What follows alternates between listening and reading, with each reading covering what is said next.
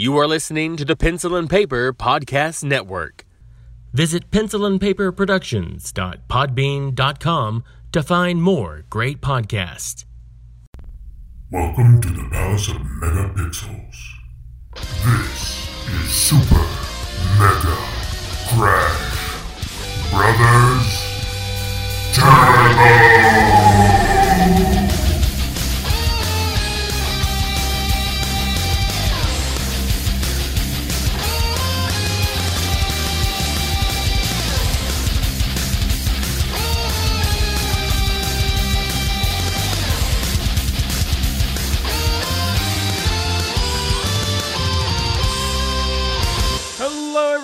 Welcome to Super Mega Crash Brothers Turbo. I'm your host, Stephen White. With me is, is my co host, Lacia Finley.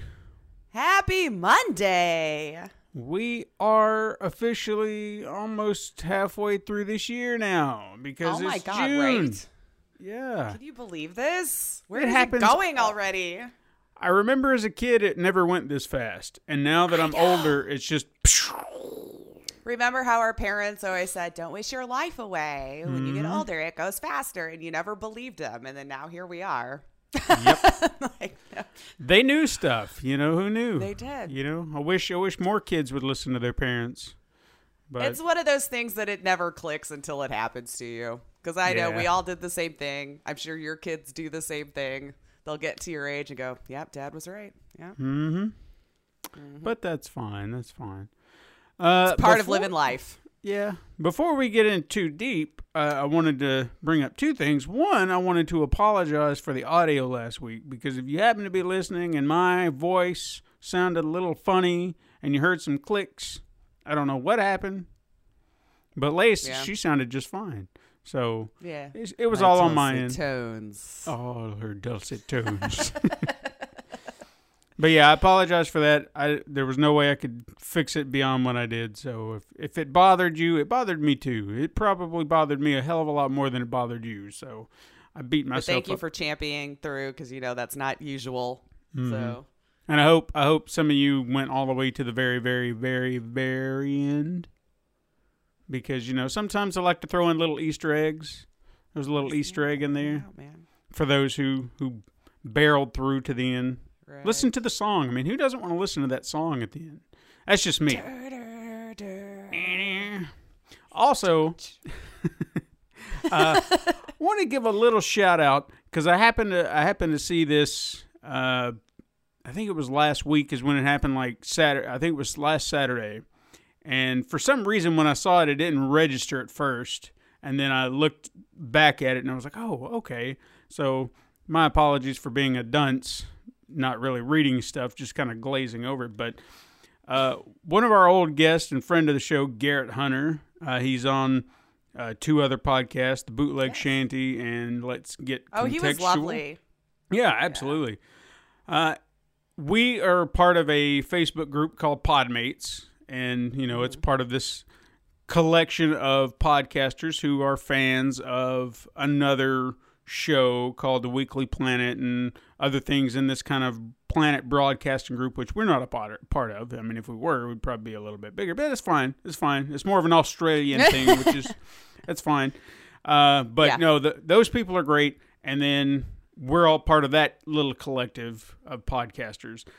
Anyway, he put out a uh, a post on the the group saying that they had new content coming up, and he said, you know, new content from your second favorite video game podcast right behind Super Mega Crash Brothers, and I was like, oh come on, man, that's that was too That's nice. That's so sweet. Yeah, it's way too kind, way too kind. But uh, much appreciated. We're very humbled by it. Yeah, that's very sweet. Thank you for the kind words, man. If you're for sure. Yeah, absolutely. So, Because I know he was fun to have on the show. He really Oh, yeah. was. yeah, Man, alive did he kill that game. Like, I felt did. shame. I'm glad we switched the games now. I can't live up to those standards now. Yeah, he killed it. He killed it. he really did. I'd love to see how he would uh, fare on our new game. You know, he, Right? he may just like hone in on every single one of them. You never know. Right? I set the bar pretty low, though. So, I mean, you only got to get like two, and you're in, Right. man. so, We'll have to get him back on soon. So, what have you been playing?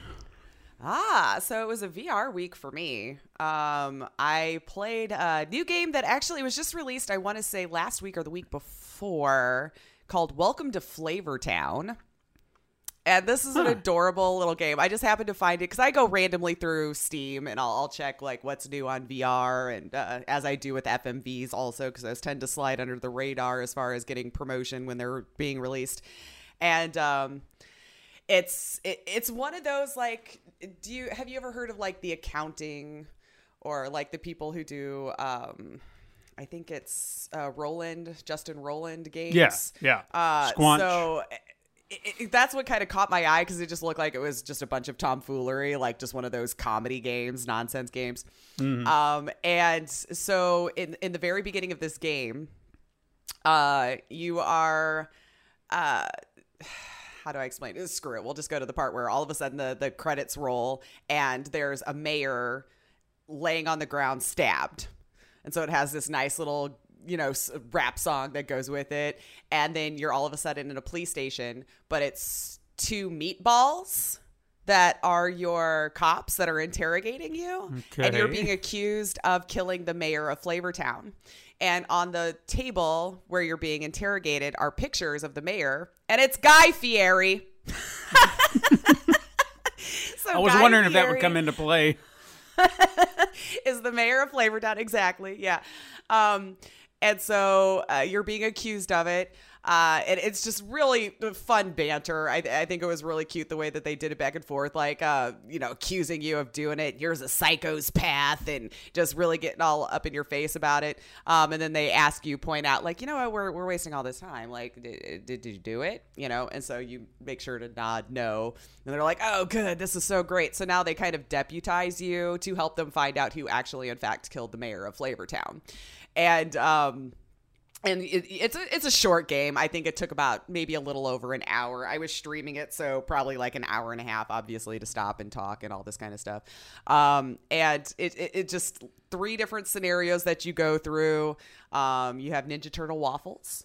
As you do in Flavortown, Sure, or, or they were they had the bands for like the Ninja Turtles, but they were waffles.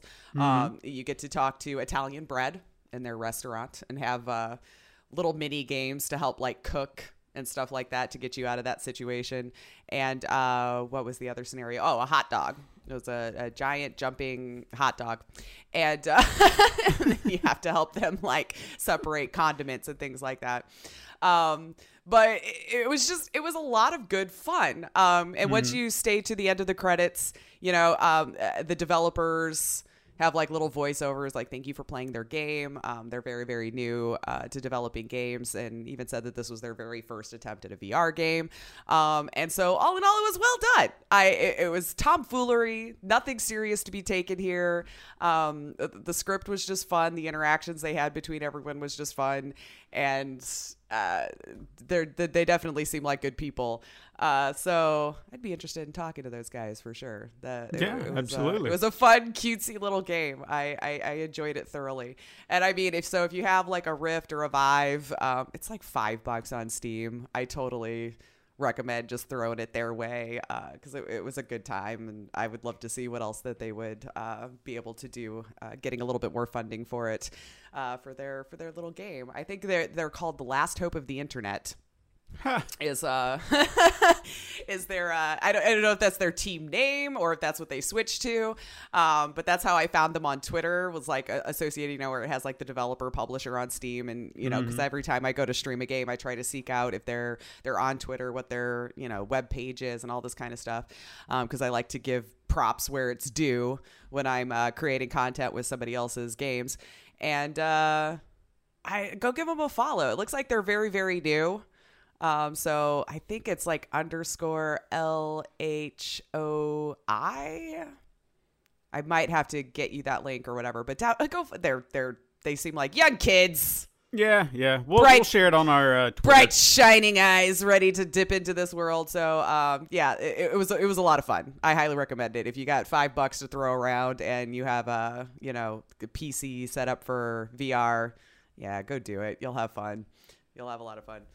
Um, and then I also played I Expect You to Die a little bit, which is kind of like a puzzle escape room type game where you're supposed to be a secret agent and then you go into different scenarios and try to figure out, you know, the world around you to try to escape from whatever situation that they put you in, which is a lot of fun as well. But there's a lot of scenarios to that one and to go into every scenario would just be too long. But another really fun game if you just want to kind of sit around and uh, do an escape room all by yourself. Fair enough. And okay. That might be it. I think this week that I can remember that far back. How about you? Okay. What were you playing? Well, let's see. Um, Ooh, that means I'm a lot. gonna touch on this first because I did I did play. Um, I went and and decided because you know sales, and I got this one uh, some time back, and I decided I would get it because I've I've been curious. I haven't played a Sims game since the original, but I Oh, got the Sims Four. Like but it was, free on Origin, or no, this was like one of those PlayStation deep, deep discount sales, and this was I Oh, think okay. I got it for like seven bucks, but it was a deluxe Okay. pack and all that stuff. So I thought, Mm-hmm. I'm curious, I want to play, but it's an EA game, and I'm like, ah. So I was kind of torn, but I I just know said, the struggle. yeah, I said, screw it, uh, seven bucks. It's just seven bucks. I don't have to Mm-hmm. buy anything else. And I messed around with it a little bit. I'm trying to get accustomed to the new layout, and it does definitely Mm-hmm. feel like this is meant for a computer. So playing on a, a console. I a think that's where it started. Yeah, Yeah. it is. Uh-huh. So, what little time I've put into it has been amu- like I, I see myself getting sucked into it like the others because you're like, what do I need to do here and do that? And, you know, I'm playing Mm-hmm. life as opposed to going and living it, but it's fine. Right. Yeah, that's what So, we do. yeah. So I dabbled in that for a little bit, uh, but nothing too deep. Um, I've been playing the Castlevania collection. I I managed to get through part one, and I, you know, we we we all like to say, oh, these kids today they don't know h- hard games like we used to have to play and all that stuff. You- I don't think they were hard by design. I think they were hard because they were just poorly designed. It was just like probably limited on hardware too, what it could Yeah. do, and because where were we at at the time. I I came across several several points in that game where I'm just like screw this level because this is horse shit because you'll be walking through and then there's something that just keeps showing up and you keep showing up and it's just like I can't escape this and you turn back around and you're trying to dodge it and something will come up that way and it's just like I you're throwing too much at me I can't do anything you know Right. so the save feature really did help I'll at least say So good job on that. Yeah. yeah, I, I Imagine- appreciate that's that. why I probably we never finished as many games as we I thought know. we did as kids. Because like as soon as you got stuck, you're like, well, guess Yep. this is It's just like- the end of the road for me. You know? Yeah, I can't do have this. start the whole thing over again. No, no, no, no. I got other things I'd rather be doing. Um, but I did get to Dracula. I don't think I've ever played Dracula on that, and that's another one of those design things that just aggravates me about old games. Is the fight with Dracula? He'll show up on the right side of the screen, then he'll shoot something at you and disappear, and it's a common trope of boss battles in those days where boss will show up, disappear, and you've got a limited amount of time to try and hit him, and then he'll show up somewhere else, shoot at you, and then I mean it's common boss battles of the of the time. But in this game, he'll just show up randomly, and then sometimes he'll be right on top of you, and it's like I can't move fast enough to get away from him, so I'm just getting hit. And it's just, oh my God, that would aggravate me to no end because I'm trying to keep moving, keep dodging. And it's like, oh, I'm right on top of you. eh, And he's like molesting me. And it's like, get off me, ass. I did not consent. So, so I got, I got through that game. I will not be going back to it anytime soon. I appreciate what it is and what it led to. I Right. touched on Simon's Quest, which is the second one, uh, which I I'm almost positive I've never played because it looks familiar, like picture wise. Like I could say I know the game, I know the design, but I don't feel like I've ever played it because controls are a little bit better, and the concept of the game has changed because while it does feel familiar like a Castlevania game, the layout and aesthetic of it feels like Link to the was it uh, no the Adventures of Link, which is the second Zelda game where it's more of an adventure RPG because Like now you got scroller kind of thing. yeah, now you've got townsfolk and you got towns you can go visit and stuff like that. Even the the life bar uh, is very reminiscent of. Funny enough, the boss battle bars on Zelda 2, where it's just little dots off to the left side. So you get to talk to townspeople. You get to buy your instead of upgrading your whip through hitting candles or whatever the hell you hit in the original game. Now you get to buy them.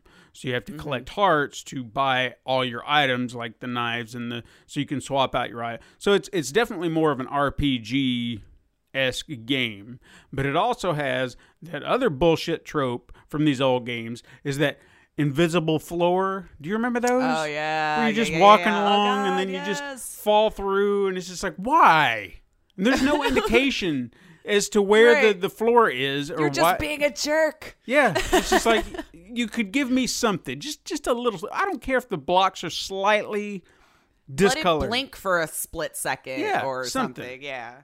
But no it's just i'm walking along trying to get through this mansion and then up uh i fell so now i gotta go all the way back around so i'm not complaining about the games it's just those little things where i'm like Right. because i was so close to getting done with that mansion which that's another thing you got to do is you go into these mansions and then you collect i think you're collecting dracula's body parts for some reason As you do. yeah, as you do. So there's that. Uh, so I'll I'll get through that. I'm I'm trying to play them in order to kind of build.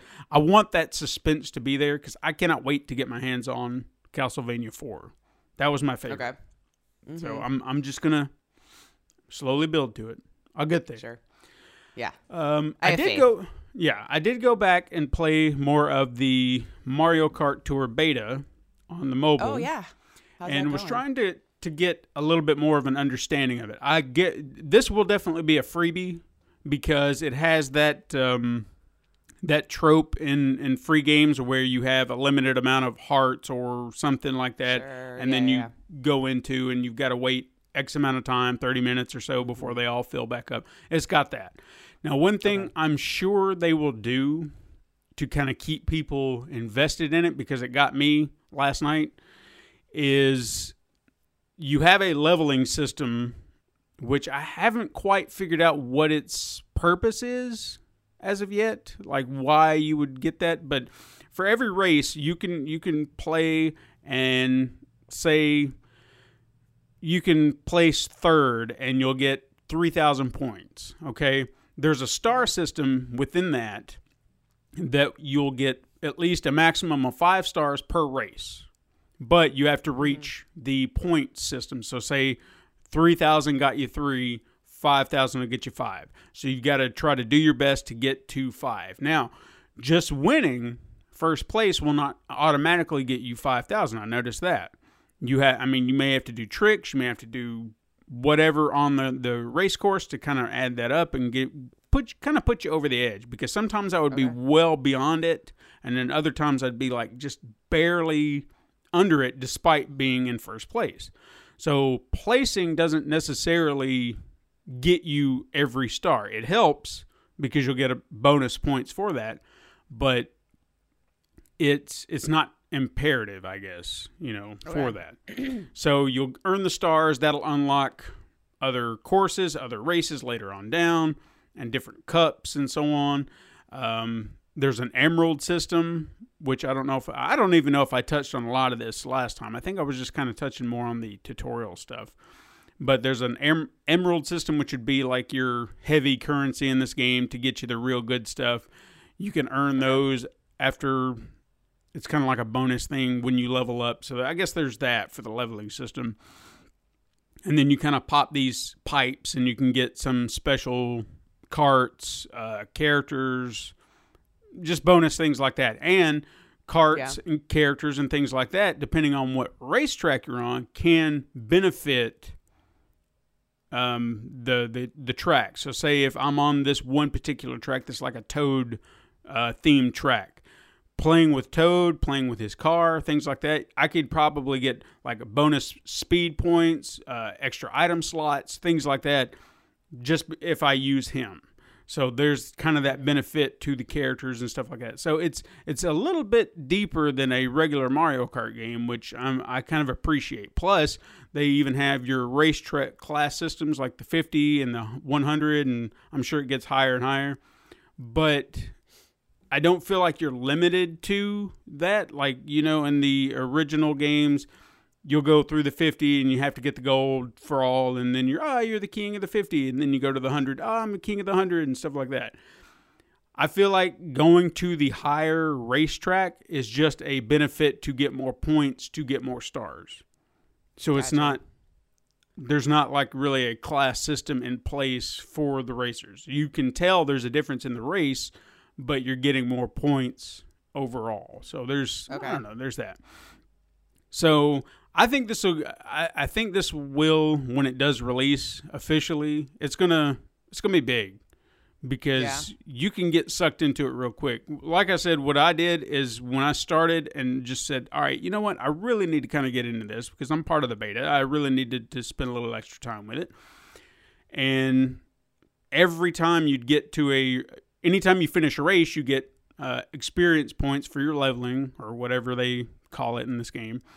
Mm-hmm. And every time I would kind of get to that last heart, I'd get a level, which would give me four hearts. And I was like, oh, okay.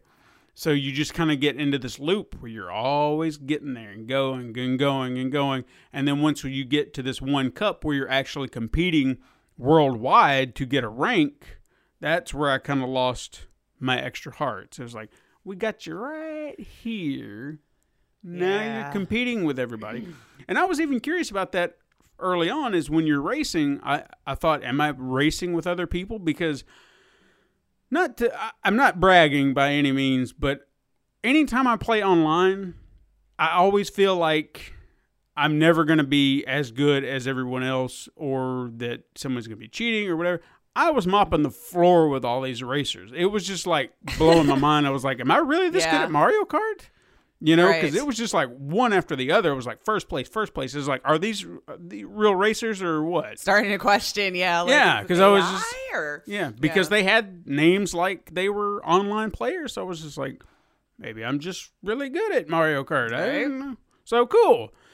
But eventually, yeah, you you get into those later races, and I'd started to to rank a little lower. So that was fine. But I was just like, okay, good. Now at least I know it's not just me. So, Right. But it is fun. You'll get sucked in if you like Mario Kart. The controls are pretty easy. Like I said, all you're doing is touching a screen, going back and forth. And once you kind of get a rhythm of it and you know what you're doing, you it's fun. If you Yeah. like Mario Kart, it's fun. And then uh, lastly, I got sucked into this rabbit hole. Have you ever seen those little games where you, all you do is just tap? You tap it Yes. like something. Yeah, I, there was a Godzilla game that came out called Godzilla Defense Force, and like, ah, check this out. And I was like, okay, I'll, I'll give it a look. It's Godzilla, why not? And then it's one of Mm-hmm. Yeah. those tap, tap, tap, and get all tap, your tap, tap. The, the monsters are coming. Just tap tap, tap, tap, tap, tap, tap, tap. And then Mm-hmm. before I knew it, I was, I was like, just a little longer. I just, okay, I'm, I'm about to build just a little bit. Just hang on. And then before I knew it, it was like after twelve. I was like, son of a bitch. I started this at noon. No. Yeah, so that'll get you sucked in really good. So, but yeah, that's all I've been kind of messing around with. Nothing, nothing major, but I do recommend the Mario Kart Tour should it come out. So I know that's Yeah. two weeks in a row I've been really kind of going on about it, but hey, and hopefully I'm not breaking any NDAs. I'm not trying to give away anything. I'm just, just giving my opinions. I didn't Right. sign anything, damn it. That I know of. Well, I don't know. Well, how long was the EULA agreement in the beginning? Yeah, that's true. Okay, uh, let's talk about some news because there's Yeah, a what's been going little bit, this week. and I'm a, I'm a little. Uh, Seemed like there was a decent amount. yeah, there was, and uh, my I'll apologize if I seem a little scattered. My notes are a little uh, broken this week, but it's it's fine. It's fine. We'll get through it. Uh, As we of all, do, we will. Yeah. We we mentioned briefly last week about the World Health Organization's decision to classify a or recognize, I guess, gaming disorders uh, in its classification of diseases. Representatives uh, from groups like the Entertainment Software Association and others are really kind of reaching out to the World Health Organization, wanting them to reconsider that decision. Because they said that they don't feel there's enough robust evidence at this time to warrant gaming disorder being included among other recognized diseases. Now, the statement also spoke about the protections which have been put into place when it comes to video games, something that the CEO of Sony has talked about as well. You've got age restrictions on games, parental controls, uh, responsible game education initiatives. Uh, I, I feel like the the gaming industry is afraid that this is going to hurt them in some way, Yeah. and I can understand why. I, I, I guess to a point, like maybe this will, if you have a disease, kind of like. I don't really don't feel like smoking kind of is in that category with World Health, but you know what I mean. You you get the Yeah. stigma of a I would say, disease. say more like alcoholism or Okay, yeah, yeah. or something like There that. Something to where it's like Let's say your alcohol. lifestyle. Right. Yeah. Let- Let's say alcohol. So I think they're afraid that this stigma will come down on them, and they'll be like, "Oh, look at us. We're we're getting, you know, no one wants to game anymore because now there's an addiction to it." And mm-hmm. Even this, this Mm-hmm. Which Sony, I almost feel like that wouldn't be the case though, because I mean, people still drink. yeah, You know, like I, I mean, I don't know. I understand the look though. It's new. You'd probably Mm-hmm. have to wait several years past it being in the books to see how the dust is going to settle as far as how it uh, affects affects them in any way. But yeah, I can Yeah. see wanting to fight it a little. But I mean, if there are people that seriously have this, uh, yeah. yeah, and we I mean- have plenty of evidence that there are uh, people out there that do have this issue. You know. Yeah, absolutely. Now, I, I- mean, even Sony CEO, as we just kind of mentioned him, uh, Kenichiro Yoshida, he actually spoke about this and talked about that they need to take this seriously and countermeasures need to be put into place. Now, I don't know if these countermeasures he's trying to uh, present are to say, look, we've got this in place, don't classify it that, or if he's just saying, okay, I understand where they're coming from, so we're going to have these countermeasures in place. That way, we're helping the situation in hopes that we're not feeding into it. You know, that we're helping prevent the disorder. Like work together. Let's work together. What do you think about this? Is doing it? Is there something that we can do to help? Mm-hmm. I mean, they've mentioned that they implement their rating system and taking measures based on their own standards. And I, I'd love to believe that the rating system works, but the rating system does not work if no one enforces it. You know, you go to a theater and you look like you're a kid and you want to go into an R-rated movie, they will not let you in. I will give that to to theater chains and stuff like that. They mm-hmm. have that Unless in you're place. with your parent. Right. But I mean, they're not going to allow you in alone. It's just like, nope, you're not of age, or I need to see some ID, something like that. Right. You go to the store and you ask, you know, you're a 13 year old kid and be like, I want to buy the new Mortal Kombat. Here you go. It's just that simple. Yeah. No one gets it. See, I don't remember too much because I don't think the rating system was really in place yet when I was growing up. But Mm-hmm. I don't know if games were to the depth of mm. like, you know, like No. what they are today as No. far as how mean- intense they get or you know, gruesome, grotesque, whatever, depending on what game that you're playing, however you want to say it. Right. Now, granted, I mean, there. I'm sure that there were games way back when, but before we even realized it, they were kind of doing the the gore or even sex mm. for that matter. Because Custer's Revenge, if anyone's ever heard of that, if you haven't, just Google it. I'm not even going to get into details because it's Yeah. my God. Anyway, Yeah. but yeah, at some point, violence in video games just kind of started to grow a little bit, for you know Yeah. and it was just like, well, it's acceptable. And the more can- realistic that they were able to portray it. Yes. right? And and not only that, but if we, I don't feel like this really associates with the gaming disorder idea, but maybe it does.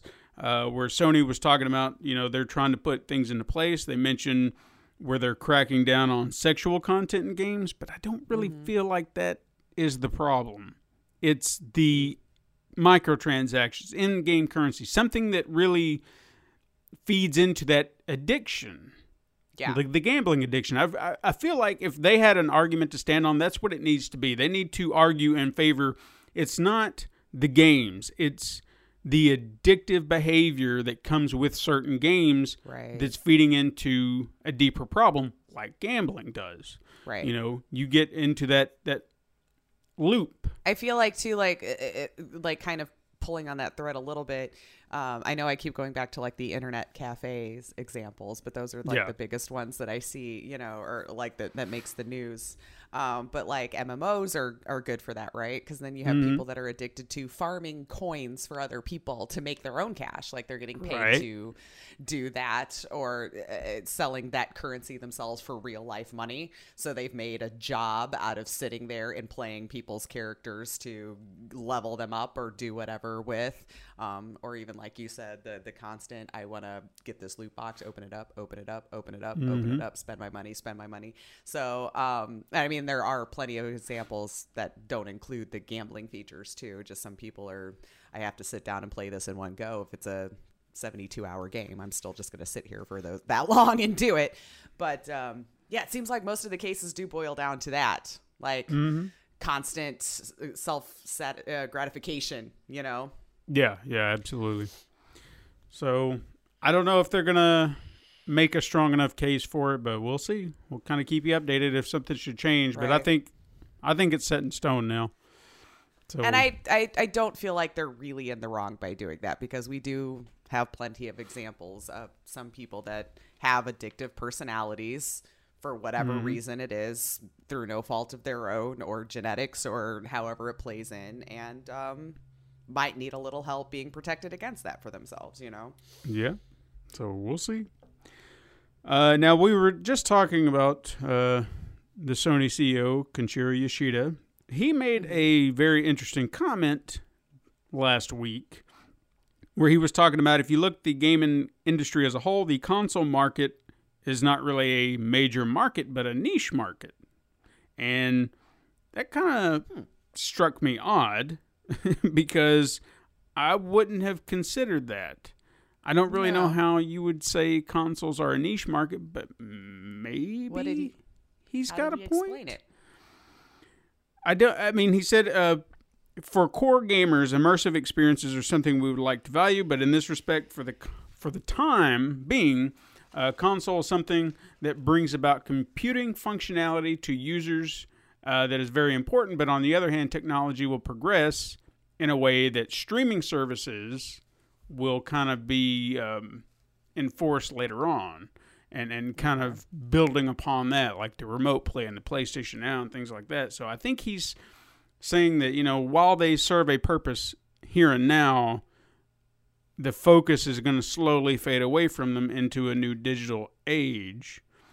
okay And I don't feel like that's until we have secured internet services across the board.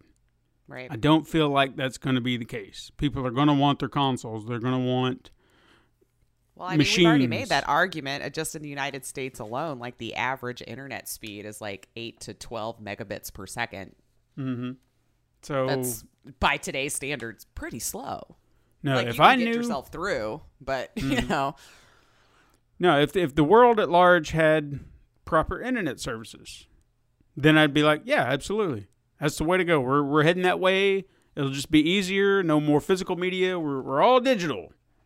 Sure, but no, I'm not buying we're it several right now. years from that until infrastructure really starts to get invested in. You know, in those Mm-hmm. cases. Now, granted, he wasn't saying that they are planning to abandon the consoles or anything like that. I just think he is of the idea with where we're seeing the Game Pass now, or the you know they're all digital Xbox, and then we've got Stadia coming. I think he's he's thinking about these other possibilities that they could take over. You know, they could be a prominent thing for the future. Well, I can understand like with the Game Pass or something like that because I mean you're still downloading the game onto your system. It's mm. just having that Game Pass is allowing the unlock feature for you to play it. As soon as you cancel that Game Pass, that you won't have access to it anymore. But Stadia is another thing where it's like you constantly have to be playing it online, like you're not actually downloading the game. So hmm. in that case, yes, I could see that, like with your all digital, because you're still downloading the game and you're still relying on your own system to run it. Mm-hmm. Um, Stadia is the one where I would be interested to see how that works out across the board because you have to have internet the entire time because you're just constantly streaming it to your own device, whichever one you're Yeah. using it from. I'm very curious about that one too. And if anything was going to kind of to jump back to our topic a moment ago, if anything is going to feed into the gaming disorder, it'll be that. The idea of having a game any and everywhere. Anywhere you are. Yeah, yeah, yeah. Any device. But I could be wrong. I could be wrong. Just saying. We'll just have more morons walking into traffic. Well, natural selection. Uh, you know. Uh, one other thing I wanted to bring up because I guess they're trying to take over the world is the Pokemon Company has announced two new apps that they are working on for the world. Uh, the first is Pokemon Home, which is a new cloud-based service that will allow players to store their Pokemon from various Pokemon games. I think this is supposed to uh, replace the Pokemon Bank, where you could transfer things. Uh, but this sounds a little bit more elaborate now. So Okay. if you've got Pokemon from your 3DS, you got Pokemon on your Switch, and all that, you can just shove them all on there, and then you can access them through your smartphone. You can trade via your your phone. So if you've got all your Pokemon, it's yeah? like, hey, I've got three Pikachu's. You want one? Yeah, let's trade. What do you got? And then you can just do it from your phone. You know, so we're really kind of getting into that.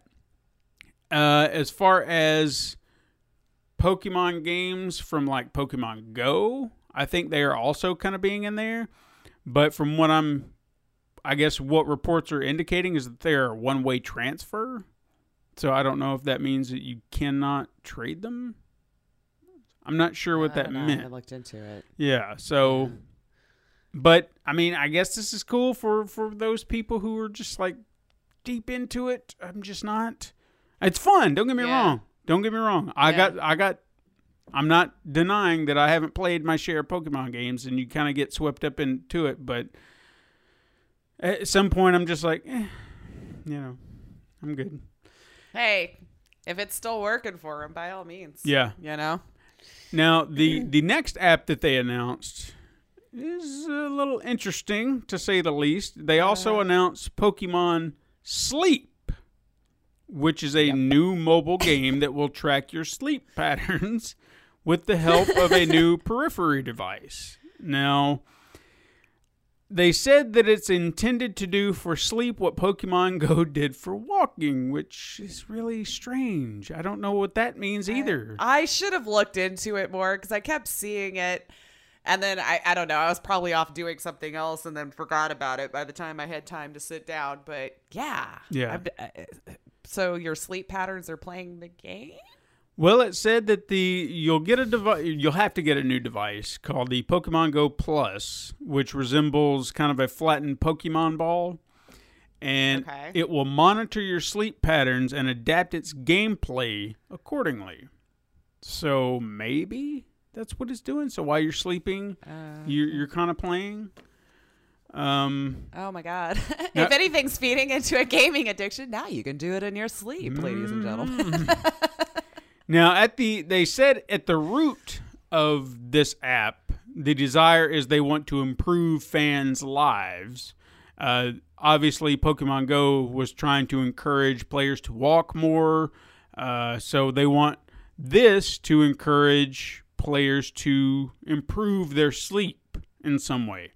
So, it kind of gives you, you know, you don't want to stay up all night, and you know, you hear people. It's like, oh, I got five hours. Gotta go to bed, man, or I can't catch that Pokemon. Exactly. So they give this, and it's like, hey, you want to go to sleep? You know, You can get eight hours and think about all the Pokemon stuff you can do in eight hours. Yeah, you cannot grab this Pokemon unless you sleep X amount of time. and all you got to do is sleep. Right? You don't have to do a damn thing. insomnia, screw off. You don't get to play this game. So we'll see how that goes. You know, it's funny we start talking about the gaming disorders, and then we're talking about things that sound like it's going to feed into that.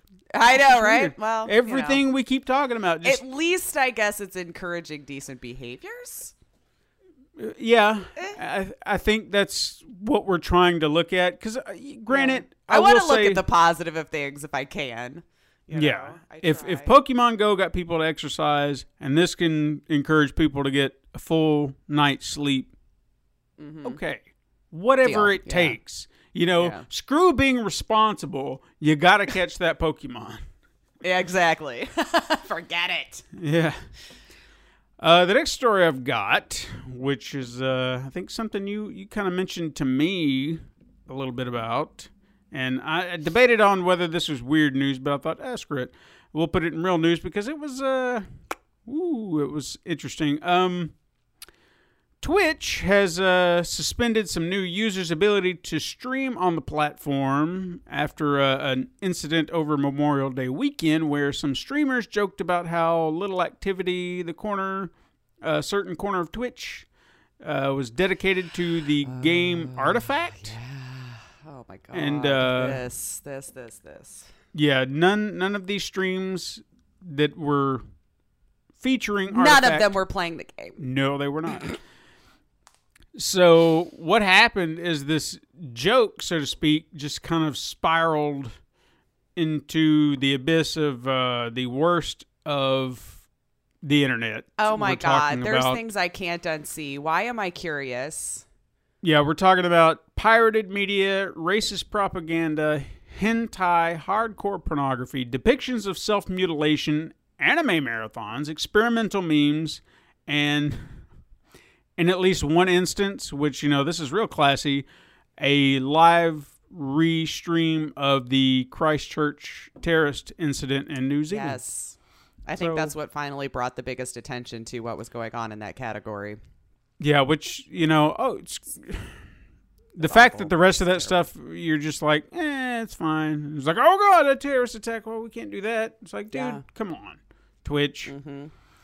So Well, I mean, I guess I could make excuses back and forth. I mean, like people are just horrible. I think for doing that in the first place. Like, yeah, just- yeah, absolutely. You know, um, but Twitch has just gotten so large and they've downsized their staff so much. It's probably only so fast you can get to things, and it takes the people starting to tweet and tag them and report in mass to uh, draw their eye over to what's going on. And as soon as they came aware of it, I, to my understanding, it was taken down. Um, but the biggest problem I see with it, and I don't know how they combat this, is just the ability to turn around and create a new account in seconds and start her right back up again. Yeah. Um, so that was the problem is, um, you know, the, the chat would be like, oh, Twitch staff is in chat. Twitch staff is in chat. They'd get shut down. And then let's just say the name was like, uh, gimme one, two, three. Then they would create a new account, gimme one, two, four and just start it right back up again within five minutes. Um, which that's why I I kind of had the idea that brand new accounts should not be allowed to stream for a couple days, a week, uh, something to that effect, because that could combat um, those people constantly just turning around and oh you took down my hardcore porn i'll just create a new one in two minutes and put it right back up and i'll let all of my viewers know to just be there in a few minutes this is going to be my next handle Yeah. So, at least for now, and I feel like it needs to be because, granted, they say it's uh, a temporary suspension. I think it needs to be a proper suspension. But like I said, with how easy it is to create a new account and how easy it is to redo your IP address, Yeah, but I mean, You know. granted, if if like you said, there needs to be kind of a grace period. How long is it going to take? So that at least that way, if they've created one, and say in thirty days they start streaming, and then suddenly it's like, oh well, you know, I, I'm getting taken down. I'm gonna they get, they're still gonna have to wait another thirty days. So it's not just that instant turnaround. So I can kind of get that. Unless some asshole out there goes and creates a bunch of accounts, in one day. time, which I wouldn't be surprised someone would go that far to do. No. But the question is uh, yeah. why? Why? What are you gaining here? What is the purpose of what you're doing? What what was the purpose in all this? Just to have no say. I could? We don't have nefarious minds, though, so it's hard for me to wrap my head around why that someone would fi- feel the need to put anything like that out there. But that's what it- especially like with the terrorist thing, for sure, one hundred percent. Mm. Like that, I just I don't. But that's what it I'll seems never like. be able to wrap my head around it. That's what it seems like. They're just they're just like we're doing it because we can, and screw you. Exactly. So, you know, And the- they have the anonymity of the internet, so they just feel like they can do this outrageous, shockish thing, um, and there's not going to be any real life repercussions for it. well, I hate I mean- these assholes, and they can all go to hell. I do too. Yeah. so, Exactly. I mean, I just feel like uh, Amazon's got enough money. I feel like, and maybe they're doing this and we just don't know, but I mean, I feel like we would have heard about it. Start investing in money that can come up with some sort of solutions to some of these issues. yeah, Because this isn't the first time Twitch has had this now to this degree. This might be the first time, but uh, I've never sought out those other channels. But I mean, they've had troubles with this for a while where um, people would create accounts, do pornographic things, and then raid into other people. Um, and again, they'd get shut down and they'd be back on in five minutes. So that was why I always suggested, and I feel like I'm not getting paid the big, big bucks to come up with this idea no, um, new accounts can't stream for a certain period of time. I've even asked them, like, put it in their suggestion box for like trolls. Like, when you ban people, there's people who ban evade and they again create a new account in seconds, come right back into your channel and start the same thing again. So I feel like if you're a new account, I should be able to set my channel to no new accounts can talk in my channel for a day. Mm-hmm. So even if you created a new account, you can't talk in my channel, you know, um, which would I think help the streamer at least at that point in time from having ban evasion after ban evasion after ban evasion. Because again, there's no real repercussions to them getting banned because they could easily turn around and create a new account through a new IP and all this kind of stuff. So it's a, it's a, it's been a problem for a while. Um, and I, Amazon, you got the money yeah, oh yeah, like there's got to be a way that you can invest some of that into trying to come up with some real life solutions for these. And just the few that i've mentioned i feel like would help a lot. And that has to be fairly easy to implement. Yeah. i mean bttv is an add-on where you can have it set up to follower only you know can chat for x amount of time however long you put it in there.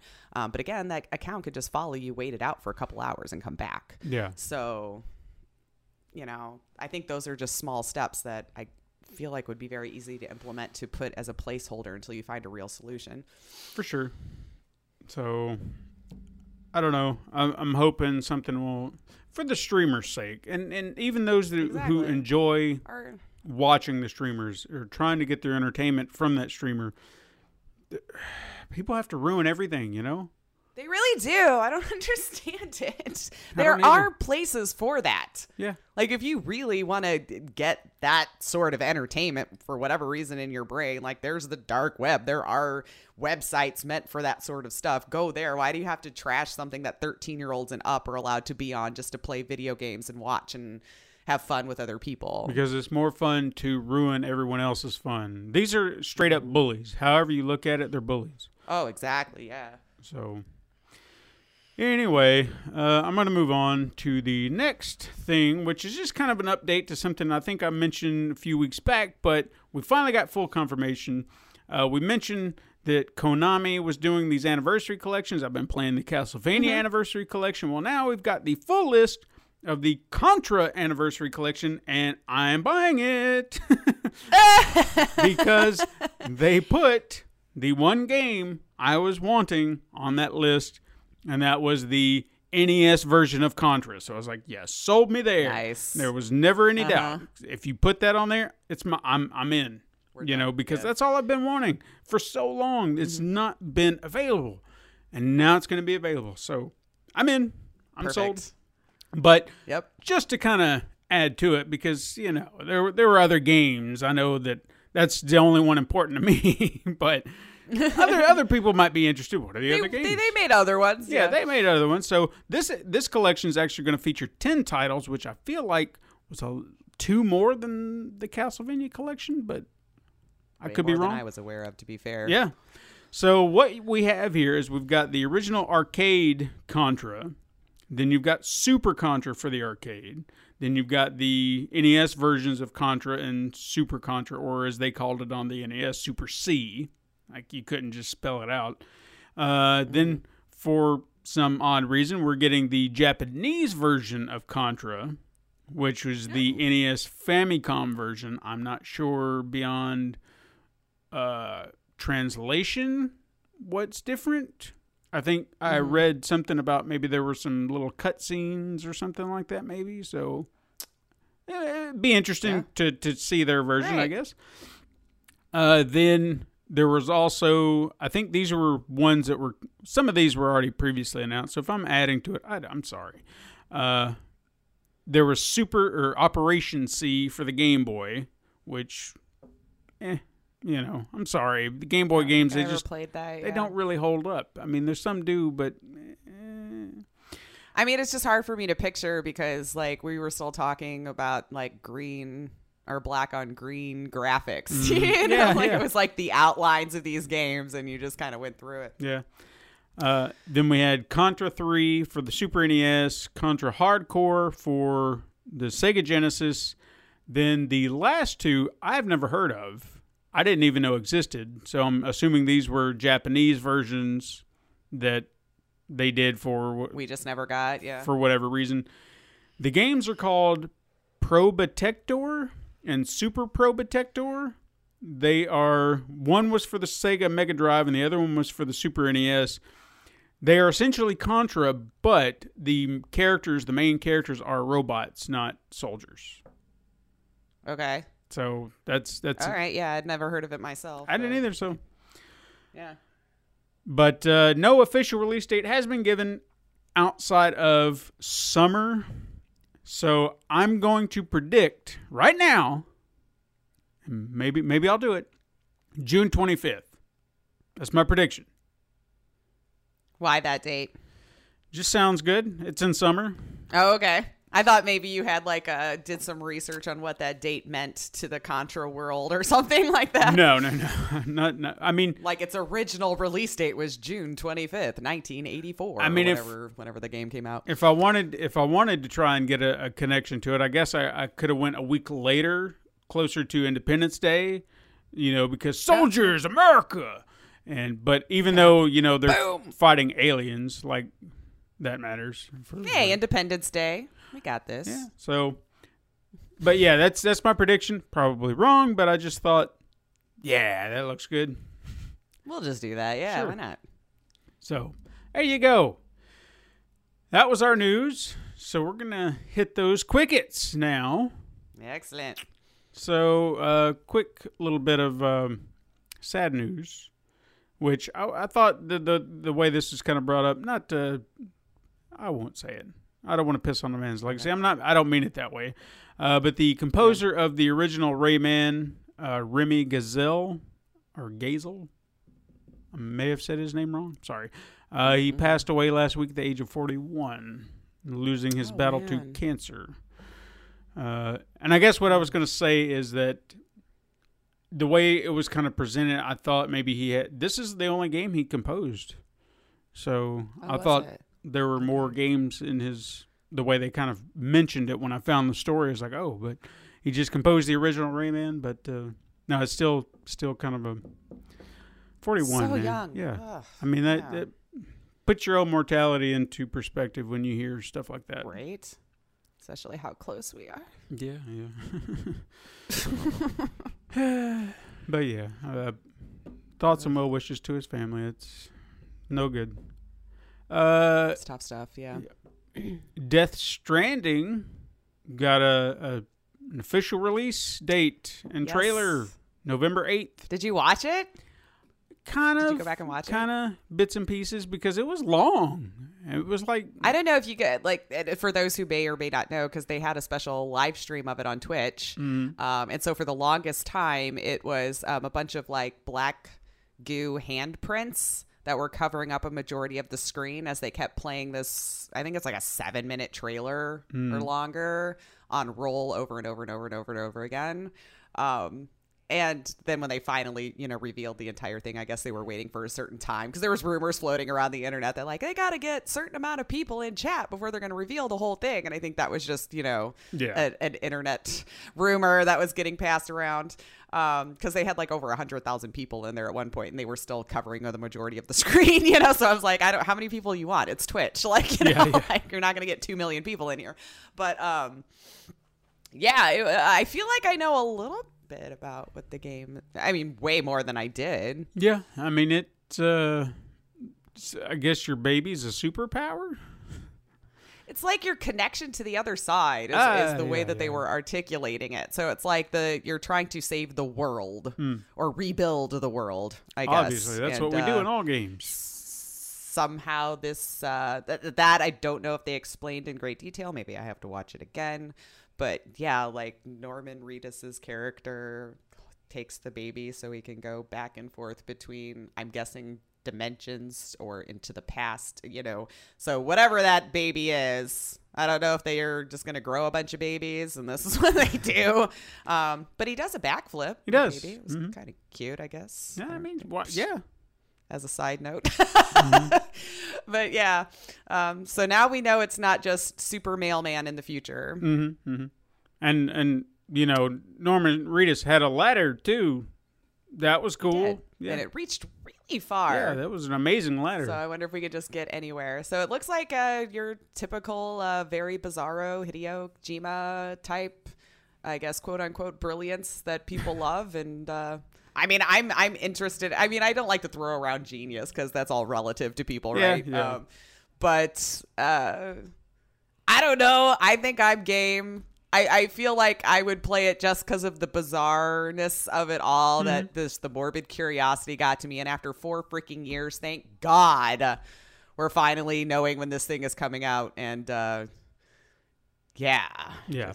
I, I think get on with it, man. I'm just curious for the sake of the story at this point. Granted, Mm-hmm. good gameplay will be a plus, but you've Right. you've kind of got it me looks at, good.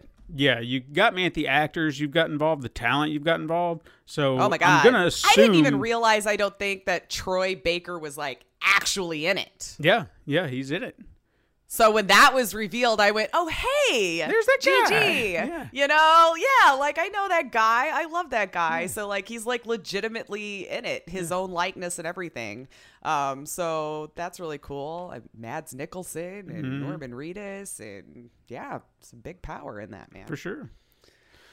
So yeah, uh, November eighth, twenty nineteen, PlayStation Four. But I have heard there are reports saying that this is going to be a timed exclusive on the PS4, so other platforms may be getting it as well. So Ooh, we'll Are see. you telling me I need to wait for PC? Because I know they're already building in a PS5 version for sure. Oh, hmm. I'm sure Oh, they yeah. are. I'm So- sure every person who's developing for the PS4 right now has the PS5 in mind. Mm-hmm. Um, so especially if it's getting released close to when the PS5 is coming out, that they could just be like, "Here's your PS5 version," Yep. you know, and then you could buy it twice. So I would say until we have something definitive, maybe. But this is, uh, I'm not saying quite rumors, but they're just little things surfacing that are indicating otherwise. So Oh, okay. Well, we'll see. We'll see. yeah. Uh, boy, oh boy, I felt like this was coming in some way. the Xbox Game Pass is coming to PC, and all Xbox Game Studios games will now launch on Steam starting with Gears 5. I guarantee you, this is why Valve has not said a word about Epic. Because as they've been buying stuff up, they're like, yeah, we got a deal coming. Don't worry about it. You know, we're going to get all this Xbox and Microsoft stuff. I guarantee you that's why they've not said a word because this deal has been in place for some time and they were not concerned. Well, and not only that, Epic's been doing a good job of like getting their own bad PR back and forth and kind of shooting themselves in the foot. So Valve's Yeah. probably like, how about I just wait this out and uh I don't even have to get involved yet. Yeah, you yeah. we'll wait. We'll wait and see. But uh, yeah, But in all fairness, Valve does have this tendency of not reacting to anything. So you know, which typical is Valve. you know I can kind of respect that. Like I I, I like, kind of respect more people who doesn't want to get into the mudslinging and all Mm. this kind of stuff. You know. Yeah, but there are sometimes they do need to react. You know, like when you've Sure. got games like what was that piece of garbage game that Oh, came out? Oh Metro. Oh. No, the the Or- terrible games that came up on their their store and they were just like, Oh, like the shovelware stuff. Yeah, yeah, Yeah. yeah. Like Rape Day or whatever it was. yeah, that one, that one, and they were just like, ah, yeah, mm," and they didn't really say anything. Uh, I feel like I we've touched on this, or maybe it was something like when we reported on it, it was something that was going to happen or being floated around. I think now it's finally happening. Is uh, Sony Interactive Entertainment is under investigation by the ACCC, which I never got a full indication as to what the hell that stands for. Uh, But this is a this is actually happening in the Federal Court of Australia. Uh, and this is because their claims are being made that they made false and or misleading representations to Australian customers in the PlayStation Store and website. And I think I remember something about misleading consumers, and and but I can't remember. I, I don't know if it was regarding refunds or something like that or return policies. And I think that's where a lot of this got started or where it stirred up from. But I know Okay. I'm almost positive we've talked about this, or at least it was like something that was impending. But now it's official. Okay. They are now under investigation Gotcha. in Australia. So Oh, there's that. Uh, Dying Light 2 is being published by Square Enix. Yeah, I saw that. It's interesting, I suppose. Who who published the Yeah. original? Did Techland just do that Uh, kind of independently? I, you know, okay, so Dying Light. Because I feel like they did have a publisher, but I don't remember it being. It wasn't Square, that's for sure. No, no, no, no. Um, see. Here's the Wikipedia. Let's see. Da-da-da-da.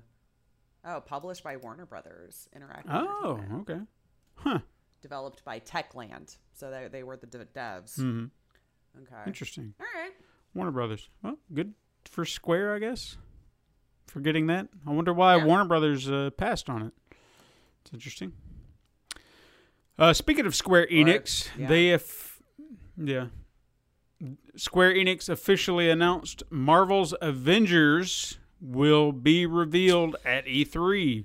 And there's a lot of speculation Yeah. going on about that right now. Did you see I'm some not of the leaks into on it. that? I don't want to. Yeah, I don't want to. saw some of the leaks on that. Yeah, I don't want to start speculating until we get full details because everybody's like, it's going to be this, it's going to be that, it's going to do this, it's going to do that. And it's like, eh, okay, well, Well, I mean, I, I know that there was like a blurb that was released, but then immediately taken down. So, uh, like, I guess the speculation was: was it a just put up too early, or b it was incorrect and they managed to take it down right away? Because, like, I guess the one leak that they were talking about was that it was going to be, um, I guess, like online always, where it was a constant updates, all this kind of stuff. So that the the rumor was it wasn't actually going to be a single player experience ugh, um, that sucks. and then they took that down. So either it was released too early or somebody put up the information that was incorrect and they managed to get to it and take it down. Um, so Meh. at least, you know, it's still being worked on, I guess. Yeah, yeah. So we'll see at know? E3. I, I think a lot Yeah. of the news we're getting now is very E3 centric. I think a lot of things just coming out that's feeding into that. So Right. there's going to be more E3 news until E3 happens, people. So just get Exactly. get ready And for we're it. very close to it. So Uh, speaking of E3, a new this was this was really odd. Uh, new Borderlands 2 DLC will be dropping during E3, which I'm assuming will connect to Part Three. I almost Sure. bet on it. So they're just trying to feed into that. maybe like a little quick hour or two thing to kind of build up to whatever story they're doing in the next one. Uh, which uh, Would be a guess. yeah, and that's that's pretty impressive considering this is a how old of a game? Borderlands 2's been out for Mm-hmm. Yeah, I some don't know. time. It's been a while. A few years for sure. it's unprecedented. I'd wonder new content for an older game like that. Uh, what else we got? Oh yeah, because everybody loves Call of Duty. There was a trailer for Modern Warfare. It came out last week and it confirmed, you know, that it's coming to PlayStation 4, Xbox One, and PC. And then we got a release date of October 25th, if you care.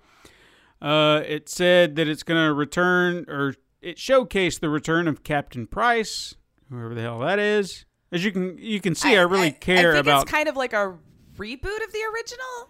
It's a, it's a so, they said it's a soft reboot of Call of Duty for Modern Warfare. Oh, okay. If that I can't remember what the original one was even called, or it might have just been Call of Duty for all I know. yeah, Um, looks good though. Yeah. I mean, it really does look nice, and I like the fact that they were saying that it's just there's no game passes, none of that. Like, Mm-hmm. just as stuff gets released, you get it kind of situation. So, I mean, well they did cool. say that. Uh, well, speaking of that, they did say that PlayStation 4 players will get the content first. Like any Oh, really? bonus content, they're they're gonna get it first. Yeah. So that's they've but got there's that. also supposed to be crossplay, right? there is crossplay. They did say that crossplay will be available on all platforms. So Yeah. So I Sony's- can play on my PC with somebody on their PlayStation with somebody on their Xbox. Mm. If if you really Yeah. plan on playing Call of Duty, which People love it. I mean, I don't. It's been a long-standing game. I, I mean, mean, I feel like they lost their way with with with players when they started going into like the space agey type stuff, Mm-hmm. um, and then they started to listen and put the boots back on the ground, and that's what people really enjoyed. So, I mean, But I mean, you got to hand it to them. They were trying to revitalize something Oh, that's just been done over and over. And it's just like, God, man, what else can you do? how many do? wars can you put us in? Yeah, yeah. How about this? How about this? Give it a break. you know, you don't need a new one every year. Just give it a break. Just That's stop. what I say with Assassin's Creed too. I'm like, I would love it so much more if you just gave us more time in between to really love the exactly. one before it. But uh, I mean, No, hey, they won't do again, people love it. I'm happy for you if you're happy for it, um, and I hope it's what you want out of it. Mm-hmm. You know, Good, good for them, I guess. Yeah. Uh, Nintendo has done it again, pissing off their core base by doing, or should I say, not doing something that should be something they should be doing in their games. Uh, it seems that some people are being. I- don't know if this is officially announced by Nintendo, but it, it has come down the pipeline, has been confirmed. Um, Super Mario Maker 2 was said to have multiplayer options and you could play the game and stuff like that, but apparently you can't play with your friends. right? Yeah, I saw that it was really weird. I thought. So it's just like, why All of them you, you do can, that? right? Yeah, I mean, why I wouldn't what you? the thought process was there. I don't know. I, do, I don't Yeah. understand them sometimes. I don't understand their thought process sometimes. It's like, why aren't you doing like the whole there there was it the, the voice chat on the Switch and you got to do it through a mobile app. Why? Just build Yeah, it why into are you the making this hard? Yeah. Yes. Why? Come on, man. Oh man. Yeah. But while we're on the subject of Nintendo, a sequel to the video game Detective Pikachu was announced for the Nintendo Switch. So I guess Okay. They're riding on that high. They're just like, all right, Hey, Detective Pikachu is popular. It's still hot, man. Mm-hmm. Uh, did you know that Google retired the YouTube gaming app last week? Didn't know there was one. Well, I think that's Like where they were trying to. app?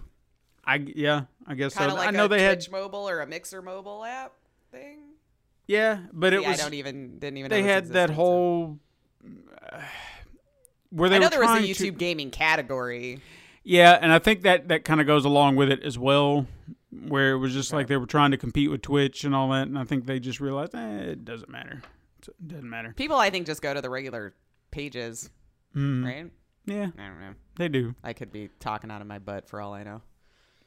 Uh, well, while I'm I'm talking about this, I actually read this last night, which is surprising to me, and it may affect our listeners while we're talking about it. Um, Apple is apparently uh, shutting down iTunes. Oh, Now, from what I gathered from this information, is they are going to dissolve iTunes and then spread out content amongst multiple platforms. So maybe they want to instead of having iTunes for you you know music and movies and podcasts and all this other stuff, you're gonna have apps for everything specifically. So you have one thing for music, one thing for movies, one thing for podcasts. I'm assuming that's from from what I gather that's what it sounds like. They're going to dissolve that one thing to create multiple things. Hmm. Seems strange, but okay. It does. It does. I feel like they should branch because iTunes is synonymous with Apple. You feel like you at least keep that for the music, and then maybe Right. branch all the other stuff off. But maybe it's too big that they're just like, ah, let's just restart. I mean, I guess, yeah, because I feel like if you start throwing too many different platforms at people, they're not going to down. Well, I mean, I guess it just depends. There's probably Yeah. like, I used iTunes for this, I used iTunes for this. So now you can just have that instead of searching through all of it. I don't know. Yeah, I don't have Apple, so I don't, I don't know how I don't either. works, really. But if uh, you're one of the few people out there listening to us on uh, iTunes, then uh, just be aware something's coming down the pipeline. Hopefully, Right. you won't lose us in the process, and we'll have to Mm-hmm. re up or whatever the hell we got to do on that end. So Right. we'll see. We'll see. We'll just figure it out. posted. Yep. We got you. Uh, Ghostbusters the video game remastered was announced for PlayStation 4, Xbox One, and Nintendo Switch. Uh, did you ever play the the game when it came out originally? I, not originally. I know it got um, redone for PC, and then I remember I, I got that game, and I don't think I got very far because I think it was so many years past. It didn't age as well, and it didn't keep my attention. So I, I wish I would have done it when it was new because I probably would have fond memories. Yeah. But yeah, I'm actually kind of glad they're bringing this back out because one, I didn't get to play this version. The version I got to play was on the Wii, and the characters were not. They weren't the actors; they were caricatures of the actors because of the limitations and whatnot. So I'm excited to actually play a version where the characters are look like themselves. Plus, I've argued this uh, ever since I played it. If you want Ghostbusters 3, there you go. Because this is yeah. a continuation of those stories. You've got the actors, you've got a Yeah. story that just keeps going. That's your Ghostbusters 3. If you want it, there you go. You know, play it. got it. Yeah. Uh oh, I guess I, I meant to bring that up too. It's also being released on PC via the Epic Store. So Gotcha. Yeah, of course. There you go. That's Yep. the way. I, I somehow missed it, like it just blended in, and I just overlooked it. I think yeah, we all just assume at this point. Is it new on PC? it's gonna be on Epic. Yeah. Epic. hmm I, I saved this uh, toward the end. I, I and you think I'd have brought this up sooner, but uh, we got a trailer showcasing the first round of DLC for Mortal Kombat 11. Oh yeah. New characters. Right. Now, in the trailer, I was a little surprised by this. They only focused on Shang Tsung. But man, oh man, you talk about fan service. If you love the movies, or you, Mm-hmm. well, let me rephrase that. If you love the movie, the the original, one that we will talk about. Yeah. the original movie, then this trailer was for you because he comes out and he's you know looking all just like he did. Granted, the costume is not identical, but still, it's just like ah, this is a Shang Tsung from the movie. That's awesome. Exactly. And then he quotes the movie at least two or three times that I can recall because I, I can't even remember what he said at the beginning, but it was something straight out of the movie. And then at the end, after you do the, he did a fatality, which was pretty brutal. Plus, oh God, yeah, I'm just getting excited just thinking about it. I can see it. His his as he morphed in the in the trailer, like mm-hmm. because he's Shang Tsung and he can change into other people. He was transforming into the color palette swap ninjas from the old games. You know how Sub Zero and Scorpion and Ermac they all look the same. Sure. They were just palette swap. That's what he was yellow, doing. Blue. Yeah. So one minute he was Oh. Scorpion, and the next minute he was Sub Zero, and the next minute he was Rain, which I felt like that was a sly little, you know, they didn't quite, they haven't announced Rain yet, but the fact that we just saw him there was like, are you saying that he's going to be in the game? But I don't know. or like this is our way of kind of giving you rain and calling it a day. yeah, You know? maybe, We'll see. maybe. Yeah. So who knows? But again, it's it's the old costumes, the old palette swap costumes, which I thought was kind of a nice little nod. And then the fatality that he did. I want to say, I, for spoiler sake, because it's not really a spoiler because it's a fatality, but still, some people may. If you don't want to know, you want to watch it for yourself or whatever. Five, four, three, Three, two, one. he throws a skull at the the enemy who is raiding, and then an arm comes out one end, an arm comes out the other end. It's like, what the hell's happening? And then it rips him out from the inside, and then who should pop out but Kintaro, which was like the second Goro boss, you know, from one of the Oh, other yeah. games. Oh, I was yeah. like, oh god, Yeah. that's a great little addition. Nice.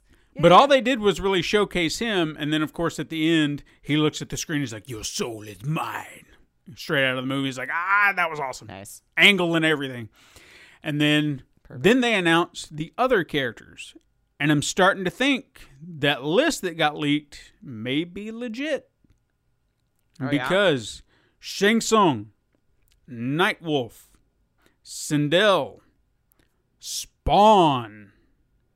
Yeah. And then and then they said two more to be revealed that will be in this pack. Now, they didn't really give any indications as to what they are. However, I was speaking to Garrett Hunter, who we mentioned earlier in the show, uh about what we heard at the end, and we heard a faint sound of a chainsaw and some music that kind of sounded like Terminator music. The don't know. yeah. They could have. Maybe we're just assuming. Maybe we just we thought we heard something. we it didn't. so bad. Yeah. But I, if anything, if anything, I am almost positive of. I'm. I swear I heard a chainsaw. What does that Okay. mean? I don't know. I don't know. I'm just saying. I know I heard a chainsaw yeah. when they said Was two Bruce more. Campbell lying to us? Don't know. Don't know. I mean, it could be one of those situations where he's not voicing the character, you know, because they did that shit Yeah. before, which is Right. terrible. Don't do that. Don't do that. Don't do that. He's very recognizable. you can't. You can't really Mm-hmm. emulate that and get away with it. But we'll, we'll. But I was really surprised that they announced them, but they didn't show them. You know, because they really. So maybe I guess over the next few weeks, because I think they said June 18th. Because I forgot to write it down, but June 18th I think is when that the early access. So I'm assuming those who who bought the the pass, combat pack pass or whatever, they're going to get access to Shang Tsung. So I'm going to assume over the next few weeks, as we near an inch closer and closer, we're going to see each character get their own trailer, be revealed, and stuff like that. But Nightwolf, Sindel, and Spawn were all on that list. Nice. So I'm I'm starting to think that maybe it was legit. Right. Could be, Well, but maybe maybe they're throwing maybe they're throwing us off. I don't know. We'll see. maybe it's a good PR move there. Uh, multiple reports have stated that BioWare has uh, abandoned Anthem. Like they've gone radio I feel like silent on the kind of matter, saw that coming. which I don't think Yeah, we were kind of gone dark. all that surprised by. I think we've been talking about that already. They, even though I they said they no, absolutely 100% said they were dedicated to it. So you were Yeah. kind of hoping they would, but I mean, I we still don't know. I guess for sure. No, no, no. But it's just it's seeming that that way way, right, right? now. Uh, and the last thing I've got is Sony released a comment about the Uncharted movie, which we haven't heard anything about in a long time. But uh, they said it's in advanced development, whatever that means. So you know, I I thought once you had a director and you had a cast, yeah, I mean you're pretty much on your way, but clearly not. Which Yeah. you know what I, I'm- just I want to state, and I probably have stated this before, but Tom Holland's a good actor. Okay, I really uh, I love what he's done with Spider Man, and I guarantee he's going to be awesome in any other role that he he tackles. But Nathan Drake is not it. I just I'm having a really hard time imagining. I even just as a hesitate young, to ever say anything about that stuff anymore because uh, Yeah. we've had public outrage about a lot of this different stuff, and then you're like, oh, okay, they actually crushed it. So Yeah, no, and and You never I, I feel like he would, but I feel like I'm just having a hard time placing him like in that looks role. wise. Yeah, just everything about it. Because when we we think of Nathan Drake and who he is, and I understand this is supposed to be young Nathan Drake, but there's just something about him, his voice, and everything. It's just I'm having a hard I feel time like he's got the accepting that. personality for it. He does. He does. I have no doubt if he did it, he would he would nail it. But Yeah. I'm having a hard time with it, putting him in that Okay. role.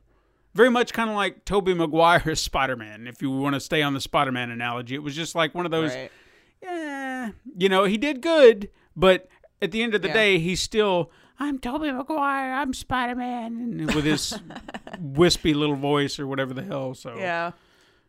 yeah, I'm trashing Tobey Maguire. Come at me. I don't care. uh, but yeah, that's all I got for that. So uh, let's do some uh, truth or trash. I've only Okay. got two this week Okay. because there wasn't. There were a few things, but it's, I'm I'm tired of speculating on speculations. Let's just get Right. rumors or facts, people. hardcore stuff. So the first thing I've got is The Witcher 3 will see a release on the Nintendo Switch in September.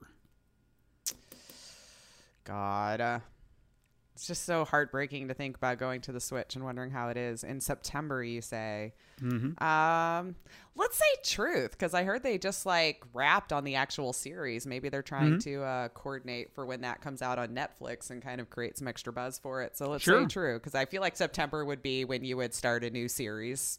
Mm-hmm. Fall, Yeah, maybe. yeah. So true, yeah. Okay. That would be a smart marketing ploy, I think. yeah, yeah, yeah. And the last one I've got is Cyberpunk 2077 will release in April of 2020. Mm. I mean, that seems totally possible. But it's such a large world. I shouldn't overthink it. Let's just say let's let's say trash because I Okay. feel like they might want to wait for summer. Sure. Fair enough. That would be my Uh, only reasoning. But hey, I mean, Kids will yeah, be out of I mean, school. we- Here, kids. the fact that certain big games come out in January still blows my mind, but whatever. yeah, like you feel December should be the mark, right? Yeah. So uh, I didn't jot this down, but I did have one sliver of weird news that you sent me. So maybe you can elaborate on it. Uh, having to do Maybe with I don't know. I send you a lot. I'll have to remember. Well, no, this, Oh. this had to do with Skyrim and chickens. So I mean, Yes. what, what is that about?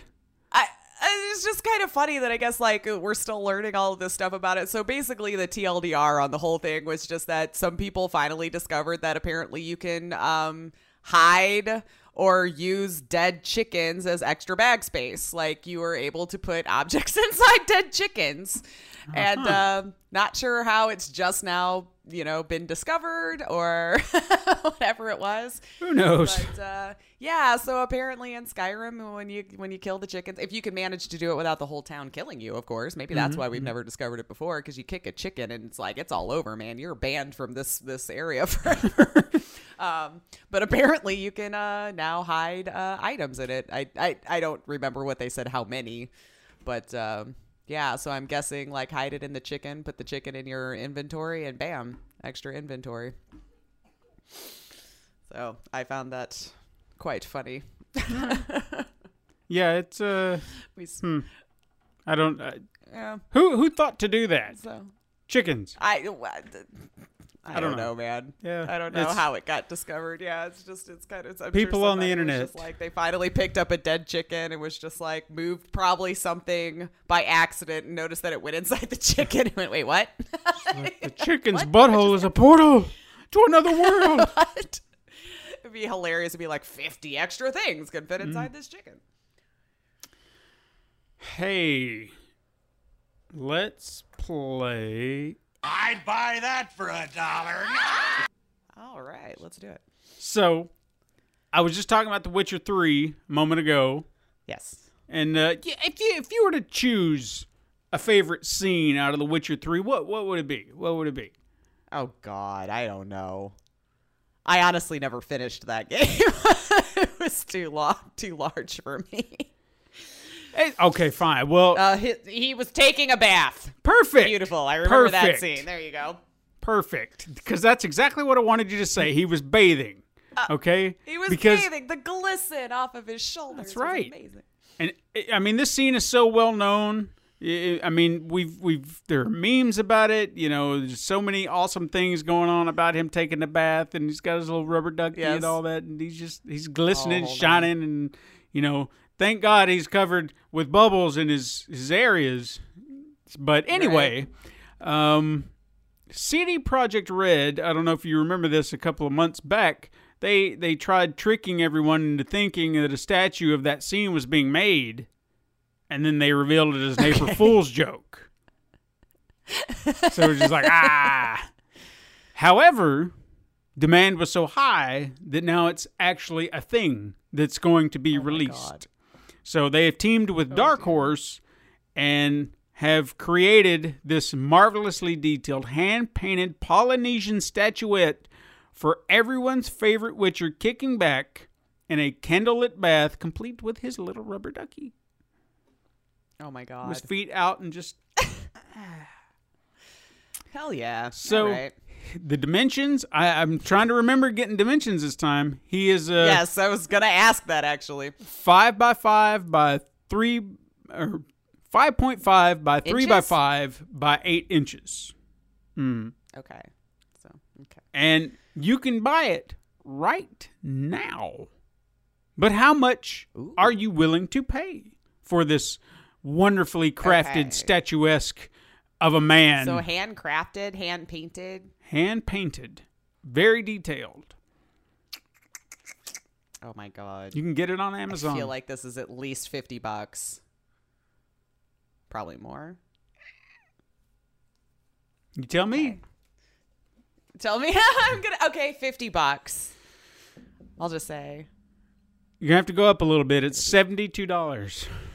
72 Mm-hmm. okay i figured it was a little bit higher when you said hand painted and all this kind of stuff Mm. but i felt 100 was too much all right $72 you for go. your own uh, bathing Geralt. That's right. excellent He's uh, he's a man. All right. yeah Maybe you'll get another one of him bathing with uh, Roach out in the, the river. All right. Uh, let's do some release dates. First, on June 4th, we have Warhammer Chaos Bane for PlayStation 4. Then Trover Saves the Universe for PC. Then we have The Legend of Heroes Trails of Cold Steel 2 for PlayStation 4. Effie for PlayStation 4. The Elder Scrolls Online. El hmm, Elsweyr. Yeah, I nailed that. For PlayStation 4 and Xbox One. And Kotodama, The Seven Mysteries of Fujisawa for PlayStation 4 and or Nintendo Switch, excuse me. Then on June 5th, we have Divine Dios for Xbox One. June 6th, we have MotoGP 19 for PlayStation 4, Xbox One, and PC. Slay the Spire for Nintendo Switch. Toki for PlayStation 4, Xbox One, and PC. And Word Wheel by POWGI for Nintendo Switch. Then on June 7th, we have Octopath Traveler for PC, Party Golf for Xbox One, Warlocks 2 God Slayers for Nintendo Switch, Refunct for Nintendo Switch, and that's all we have for June 7th. Now for the PlayStation Plus games for June, PlayStation Plus owners are getting Borderlands, the Handsome Collection, which I will not be playing. i saw that yeah but it sounds like you're getting all of it which is really cool Yeah, but I just uh, had a hard time getting into to the game, so I just don't see myself Oh, going back. fair. And then Sonic Mania, which I've thought about maybe just poking at, but uh, I mean, I could add these to my library. They're there. If I wanted to play them, I could, but I mean, it's free. No, I mean, it's not like I'm I'm I'm out any money. I can just add them and be done with it. They're there. If I if you don't have to download yeah. it so I might do that. I might do that. Uh, and then the Xbox games with gold for June, we have EA Sports NHL 19 uh, will be available from June 1st to the 30th on Xbox One. Rivals of Aether from June 16th to July 15th on Xbox One. Portal Still Alive from June 1st to the 15th for Xbox One and 360. Then Earth Defense Force 2017 for or on June 16th through the 30th for Xbox One and 360. So there you go. There's your games for the week and the month. In a month. Oh man, I'm getting I, I get so excited every time we get here because it's time to play Name That Game. You guys only knew how often we just dance. Because we hear it We- and cut. All right. All right, so we've got some good ones for you. Hopefully, you only got a couple. Well, let's see. What do I got? One, two, three. I mean, I tried. I did cut it down a lot because at some point it became this idea of, okay, what sounds interesting? You know, Right. Start tar- start taking out the uh, the garbage, and and really focus on the really really interesting sounding games. So, the first one you're just gonna love because this game is being touted as the first hack and slash RPG shooter game that allows you to finally, quote, go all the way with some of the sexiest creatures in the galaxy. You play as Captain Fort Worth and his crew of space wranglers diving headfirst into sexual encounters with naughty elves and racy robots, battles with hordes and orcs, or hordes of orcs, and the search for the galaxy's holy grail, the Elf Queen and her band of horny minions. This isn't some Oh, yeah. sci fi fantasy sex simulator, but an entire game with a story, missions, weapon upgrades, troop advancement, and sex integrated seamlessly into gameplay like never before. and I bet you Epic didn't buy this one up. Nope. Is this A. Bonecraft? B. Oh, dear. Slay and Lay? C. Adventures in Fornication? Or D. Wrangling the Worthy? A. Bonecraft. You're correct. Yeah. It sounded very RPG.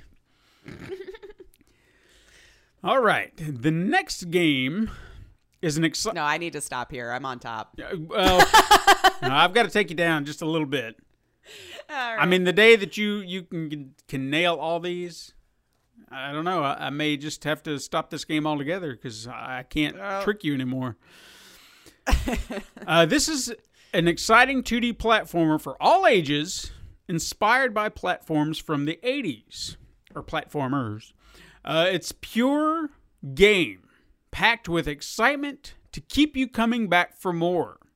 Your mission is to lead the hero into a deeply challenging adventure through the jungle, battling slimes, bats, crazy mushrooms, yetis, and other large creatures.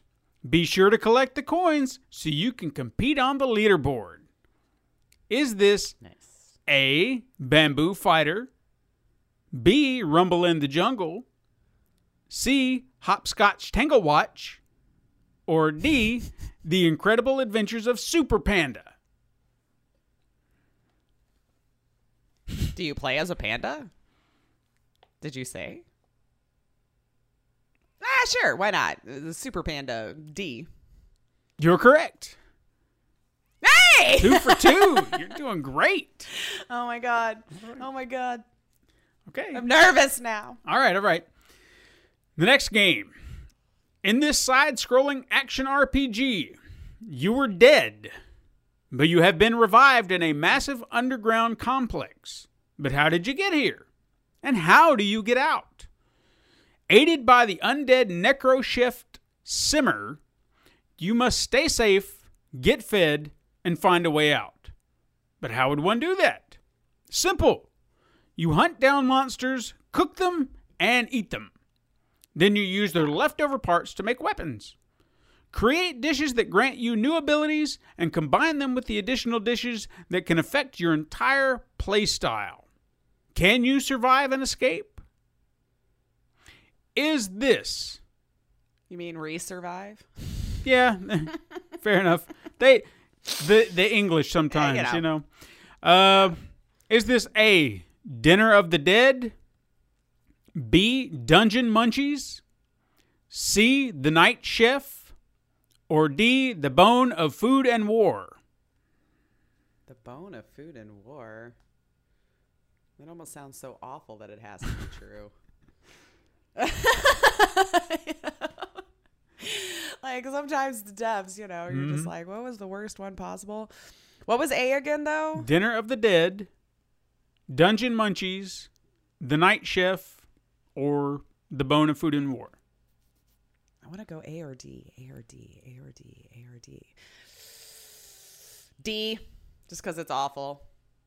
Answer is B Dungeon Munchies. Oh, I would have been wrong anyway. I was bouncing between the wrong two. It's okay. Haha! It sounded too creative. That's why I was like, nope, nope, that one's too good All right. for the game. Sure, sure, sure. Uh, in this, the next game is a local multiplayer party game where you must chop, sear, and eat your way through a series of mini games to dominate the kitchen.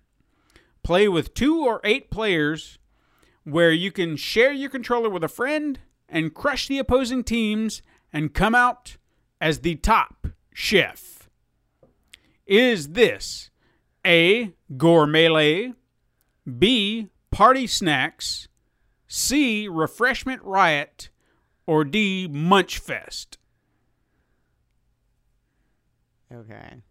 D could go so many places. Um, It really can. uh, it really can. Um, what was A? Uh, Gourmet. let's go A. Gourmet. You were on a roll today. Yeah. It is gourmet. All right. I got I got two more and and hopefully I can I can get you here. Uh the next one. In this game, it is Valentine's Day and you are about to celebrate this joyous occasion with your boyfriend on your spaceship. However, just as things are starting to heat up, the warning alarm sounds and the spaceship starts plummeting down to an, towards an unknown planet. The ship crash lands and you barely make it out alive. When you regain consciousness, you notice that your boyfriend is missing. Despite the perils that lay ahead, you must summon your strength and set off on this dangerous quest through open fields, abandoned space stations, and dark caves to find him. Is this A. Star Crash Lovers, B. Valentine's Space, C. Love is in the Space, or D. How to Lose a Guy on 10 Planets? I like that one. I don't know. I still feel like A. I think I'm gonna go with A. The answer is C. Love is in the Space. Ah. It's okay. You got three. Damn. So you, Well, I still got three. Yeah, I mean, you're- We're you're like already half- up. if you get this one, or I mean, you'll you'll at least It would be a new record if I got this one. I think three was my Three is a good record time. All right, mm-hmm. last one. In this game, something has gone awry. The conveyor belts are switched off, the penguin transportation tubes are malfunctioning, and the snack machine is out of order. In such substandard working conditions, it's going to take all of your skill to ensure that those crucial penguin deliveries are sent out on time. On top of that, rumor has it that some pesky imposters are attempting to sneak their way into the delivery boxes. Your only defense against these terrible, troublesome fraudsters is constant vigilance and a large wooden mallet.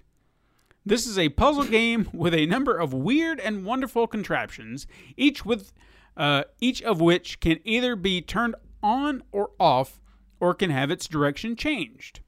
Your task is to get every penguin safely into a delivery box by getting each piece of equipment working in the right way at the right time.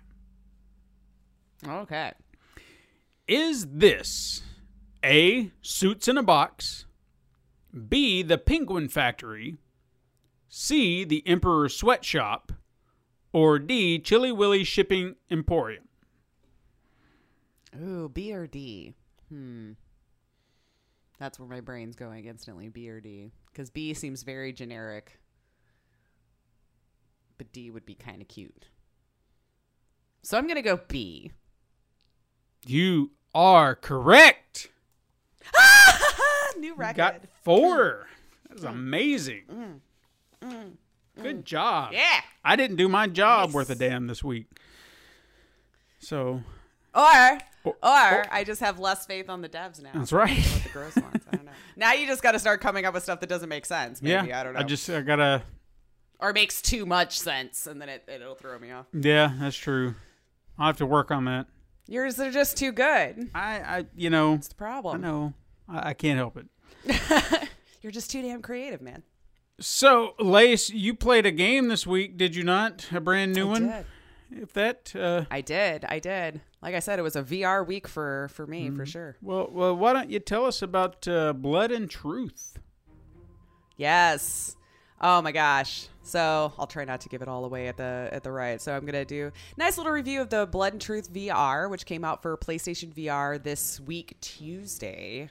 Um, so set the stage. You play as Ryan Marks, your ex army, whose family kind of wheels and deals in an underworld crime war. Uh, the game opens on you already being in, being interrogated. So at this point, you don't know who the guy is, uh, but he wants you to give him info on the people that he has pictured on the whiteboard for you. So you're in uh, like this garage type situation. Um, he's got hovered over you. You're sitting down at the table. Your character isn't interested in handing over that info, and he is no less pleased with you not cooperating. Who are they? You soon find out. So then you are thrown into your tutorial phase. Uh, so it throws you into the action of what Blood and Truth really has to offer. You're at war. Your mission is to extract one of your own that has been captured. You find yourself hunkered behind cover while chaos is happening all around you. Helicopters, guns are going off, bombs are going off. Um, as, as you're taking in this world, you move through the space. You by looking and you find predetermined arrows that are placed throughout. So while you look at it, you hit the appropriate button, and via locomotion coupled with comfort mode, which is what I think they call it, where the, uh, the your peripheral kind of um, fades out very narrowly, so the, the, the sides are blackened and you can only see directly in front of you and then it opens back up when you when you come to a stop. So that's how you move to that location. So in this scene it gives you kind of the ins and outs of how to operate the game. It's fairly simple really. Uh, your guns are at your hips you reload from your chest aim and pull the trigger. So as you go through the scenario they do a really great job of just throwing you into the action. So after you rescue your man it takes you through this scene arcade style you're being moved through the environment. You have no control over wh- where you're moving, and you're shooting your way through like a badass action movie. so uh, it, then you just jump.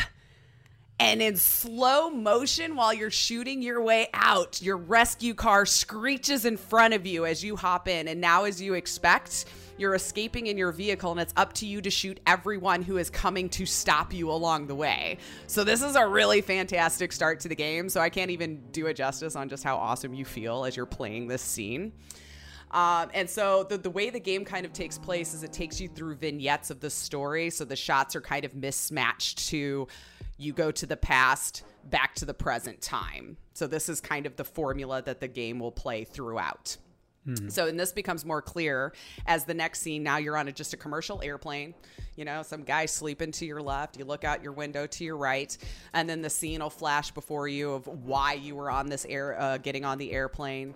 And then now the scene will flash to you on like the walking escalator inside the airport um, to a guy who's holding a sign who is there to pick you up.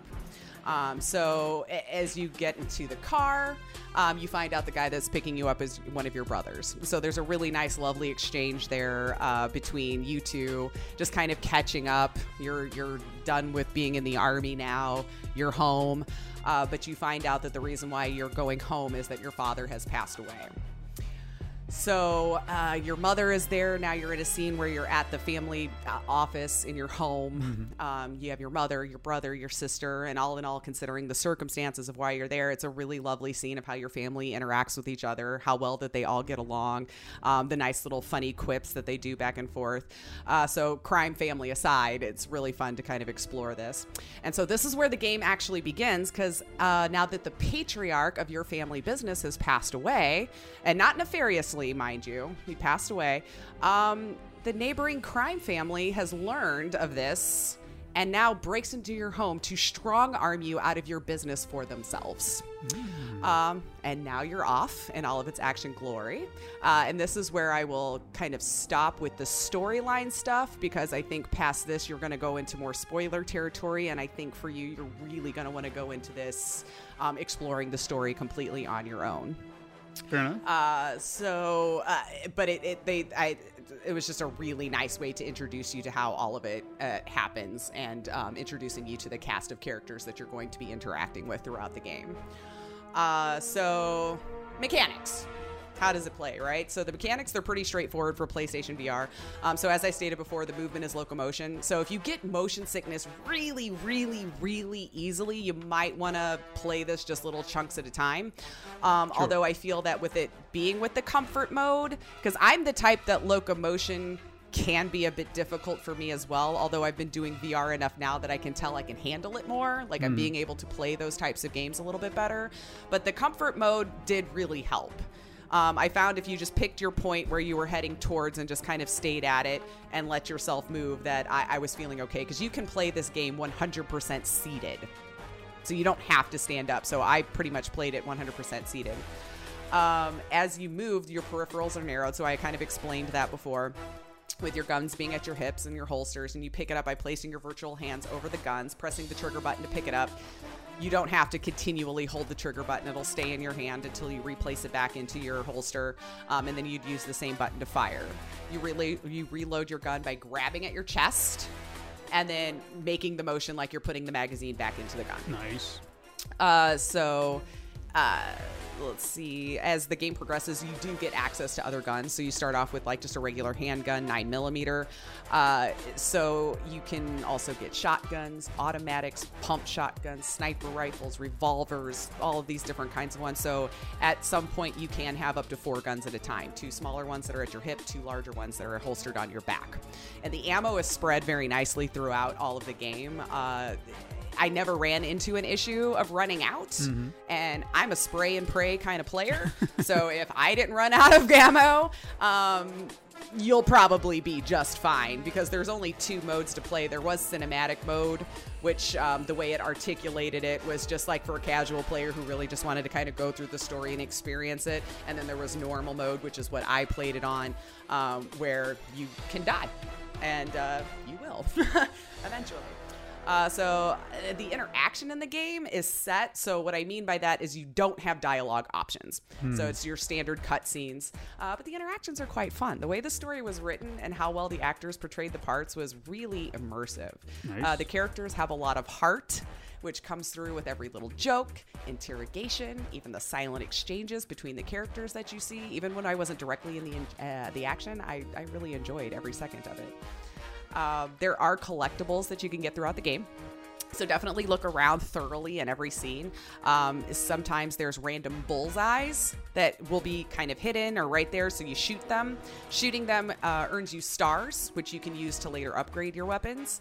Um, I didn't notice this right away, so I'm not really sure how many I missed early on. But uh, when I saw one that I passed, it kind of made me sad because one complaint I do have is since the game is extremely linear, once you've moved forward on an arrow, you can't go backwards. Uh, okay. So you'd have to do like another playthrough. So if you turned around and looked behind you, there's no more arrow that's going to show up. And since you can't move freely to explore the world, uh, you'll just have to go to another playthrough if you are an achievement hunter.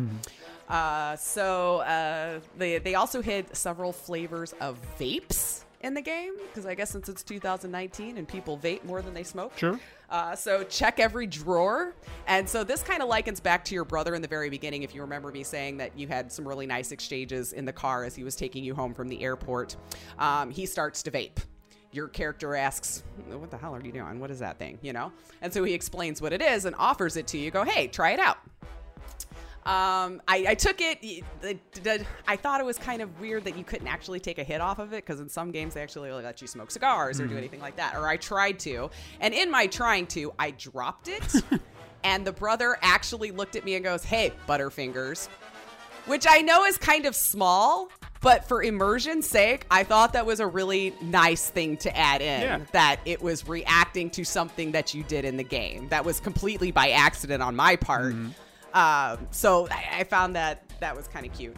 Uh, so they also have like little statues that you can collect throughout the game as well. I found less of these than the other collectibles, so I'm not sure how many yet of all of those things you can collect. Um, so on the speaking of upgrading your weapons, uh, so as I mentioned, the story is very linear. So in between chapters, you're sent to a safe house.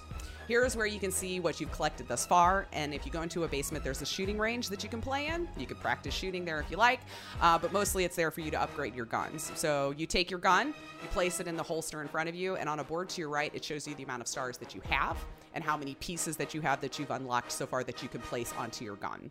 So there wasn't a whole lot of options. There was four that I've seen so far. You can add a silencer, a sight, a laser sight if you ever get enough stars. I never did uh, get enough stars for that. I think it was like 90 stars that you needed to get the laser sight. And then you can change the color of your gun if you want to. Um, you can unlock different colors, and it's like a little paint spray gun. You pick up the color, you put it in there, and you can spray paint the gun. I think I unlocked blue and a yellowish orange color. And then once you're finished here, you just exit via the elevator to your right, and then it moves you on to the next chapter. So it's kind of one of those things that once you've played whatever it considers a level, it'll put you in the in the safe house. So how does it play? it's really not too bad for PlayStation VR, and I know I might get a lot of crap for this because my biggest complaint is that it's only on PlayStation VR. I feel like this game did itself an injustice by limiting it to what Sony's VR capabilities are. Why? Um, if you've played enough v- VR systems, um, and maybe it's because I've gotten so used to playing PC VR now that it's more evident to me just how bad the tracking can be on PlayStation VR um, it's just not there yet. So with you have the one camera in front of you, and it takes a quick scan of the you know the room that you're in, uh, and you got the two wands, or you can play with a controller with this game as well. Uh, I would just find that randomly throughout the game, uh, my hands would jump six inches to the left, or my arms would be where my elbows are in real life, which would make interacting with things, grabbing things impossible. Uh, and the same with like, you know, aiming the gun. You might have to overcompensate by really moving your gun to the right so it would appear straight in the game. So. Uh, th- those kinds of things unfortunately would really break the immersion which would be terrible because a lot of the times there's plenty of action scenes where you have to climb on the side of a building for example climb a ladder um, you jump out of a window even at some point and have to grab a ledge to, to your safety i was stuck in a cycle of about five deaths in a row because as I would grab the ledge, my tracking would go away and I would fall to my death. And then that breaks my immersion because now I have to exit and go back into the game's own calibration system to reset everything back up so everything would be correct in my world again so I could continue on. So that legitimately frustrated me um, for a couple of things. Uh, so, and before you ask, yes, I had the camera five to seven feet in front of me. Yes, my wands were fully charged. You know, like I, I'm not knocking PSVR because I, I really do think um, if you're wanting to dip your toe into VR and you already own a PlayStation, this is a fantastic way to do it because it's really extremely economical and it really is good for what it is. It was just with this high impact action kind of game to lose the tracking at the times that I would broke the immersion so hard that the game is so fantastic that I feel like it deserves a, a higher system that can run Sure. it. And that's just my own personal opinion. Um, so, I mean, hell, I even killed friendlies by accident because, as I mentioned earlier, your bigger guns would get holstered to your back. And there's no sensors in your back, so the camera would lose tracking as I'm reaching behind me to grab my gun. And as I mentioned, shooting and picking things up are on the same button. So as I would put it in my back, if I had someone sitting to the right of me in the car, sometimes I'd accidentally shoot them and that scene would be game over because I was trying to put it in my holster, but it wouldn't register that I had it in my holster and I'd shoot my driver. so, kind of keep that in mind. If I had enough patience to feel the vibration of the wand, so I would know I lined up with the holster, that would help too. But sometimes I had to just turn to where the camera could see my back and holster the gun so that I could successfully move on with that scene. Uh, but I think that particular thing only happened to me twice. So, or if I had a gun that required two hands, let's say the pump action shotgun, it would lose tracking on the one that has to pump, and then I would die because I couldn't get any shots off and people are shooting at me. So, like, those things kind of triggered me a little bit because you'd be in such a high action scene and it would just lose it. Mm-hmm. So, really, my biggest complaint is the hardware that it limited itself to. Um, but other than that, that's the only disservice I feel like this game did for itself was limiting it to. Yeah, there was like some small bugs where like some things would kind of half fall into the environment, but I feel like any VR game on any system has that, or it'll glitch and bounce around for something. Like if you drop something and it just hit a corner just right. Um, but with that being said, I still don't feel like it was bad enough to not warrant getting this game because all in all, I am very, very happy with this purchase. So go give him your money, in my opinion. Hands down, this is easily one of my favorite VR games to date. Nice. You feel like such a badass in an action movie. If you allow yourself to just fully take on the character as you move through the game, you're going to have a blast. Just sit at home and role play, dude. Get into it because it's so much fun. Double gunning, running through slow motion scenes, or taking advantage of precision mode, which is one thing that you have. If you hit both of the buttons down at the same time, it slows it down for you. Also, so like kind of Mad Max style or whatever it is when they got that slow motion and just double gunning it through slowly, you just feel so awesome. Uh, so th- eh, there's even a scene that takes you through the planning of your revenge. So you start off in a room, you're talking with this guy about your plans. Boom. Next vignette, you're taken to you executing that part. Boom. You come back in and you're like, what's the next part? Boom. You go back. It's very Ocean's 11 Nice. and it just felt nice. So it, it, it appears that you probably could kind of do this stealthily or go in guns blazing. I always chose guns, uh, but uh, in spite of the flaws of just the PSVR, I think this game just nailed everything. Um, you get about five to six hours of campaign in this. You'll feel like Jack Reacher. I honestly just I I feel like you need to just buy this game. I want to support this London Studios because it, it caught my eye. If, if some of you might remember Worlds, that had five different VR games on it, kind of like demo length. Uh, London Heist was on there, which is by this people. And when I played London Heist, I was insanely excited for this game and immediately sought out the developers who did this because I had to know if they were making anything else. And that's when I discovered they were, in fact, working on Blood and Truth. Um, I haven't had this much fun in a game in a super long time Nice. it, it was awesome. So as far as what the devs put out there, hands down, love it.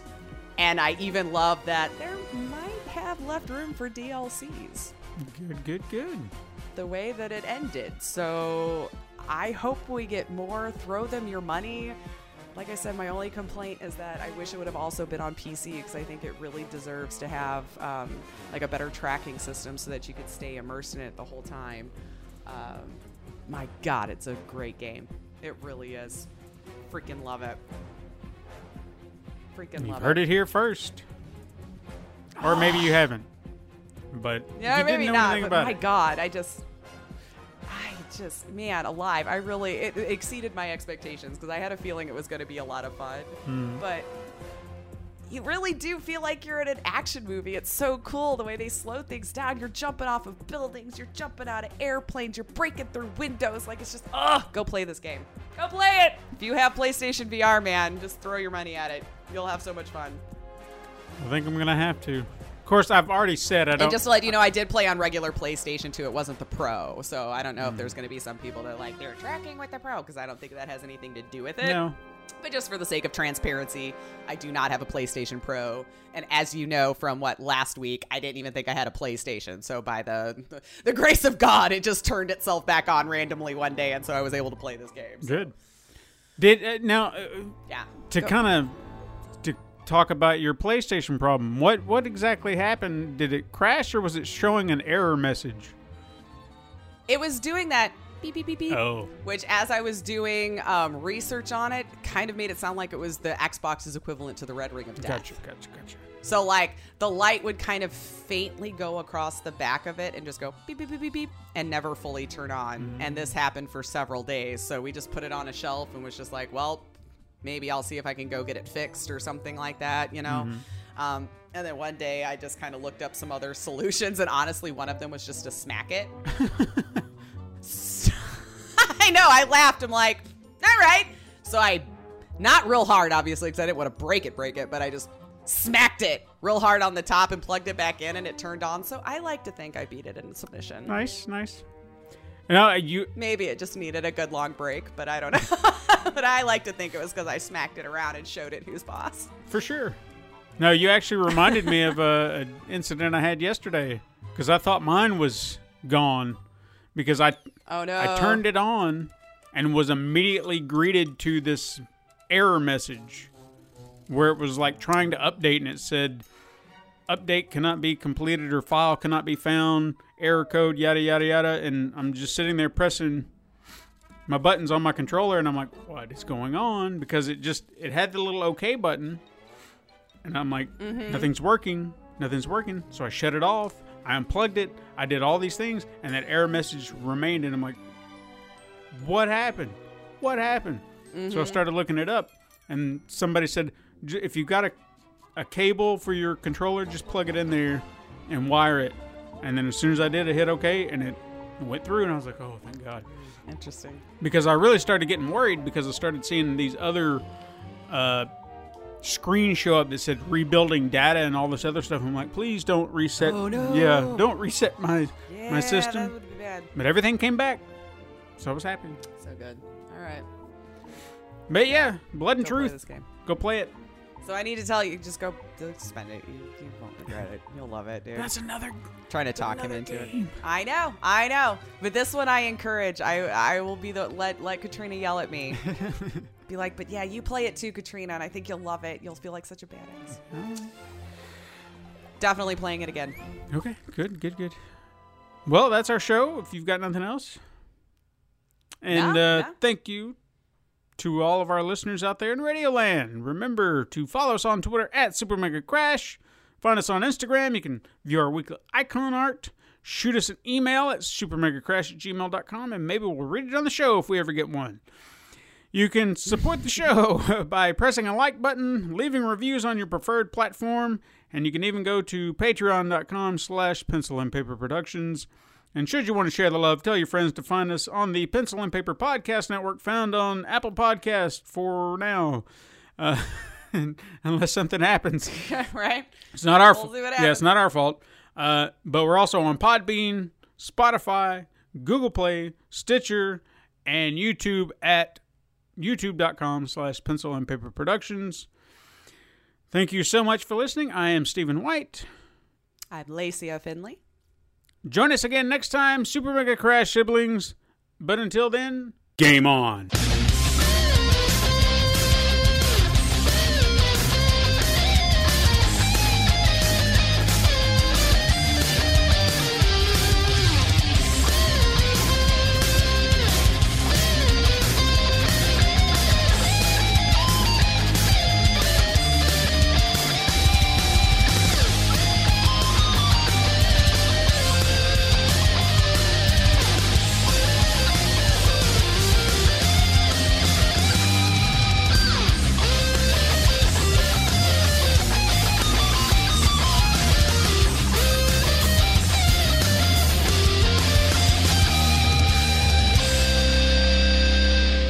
This has been a Pencil and Paper Podcast Network production.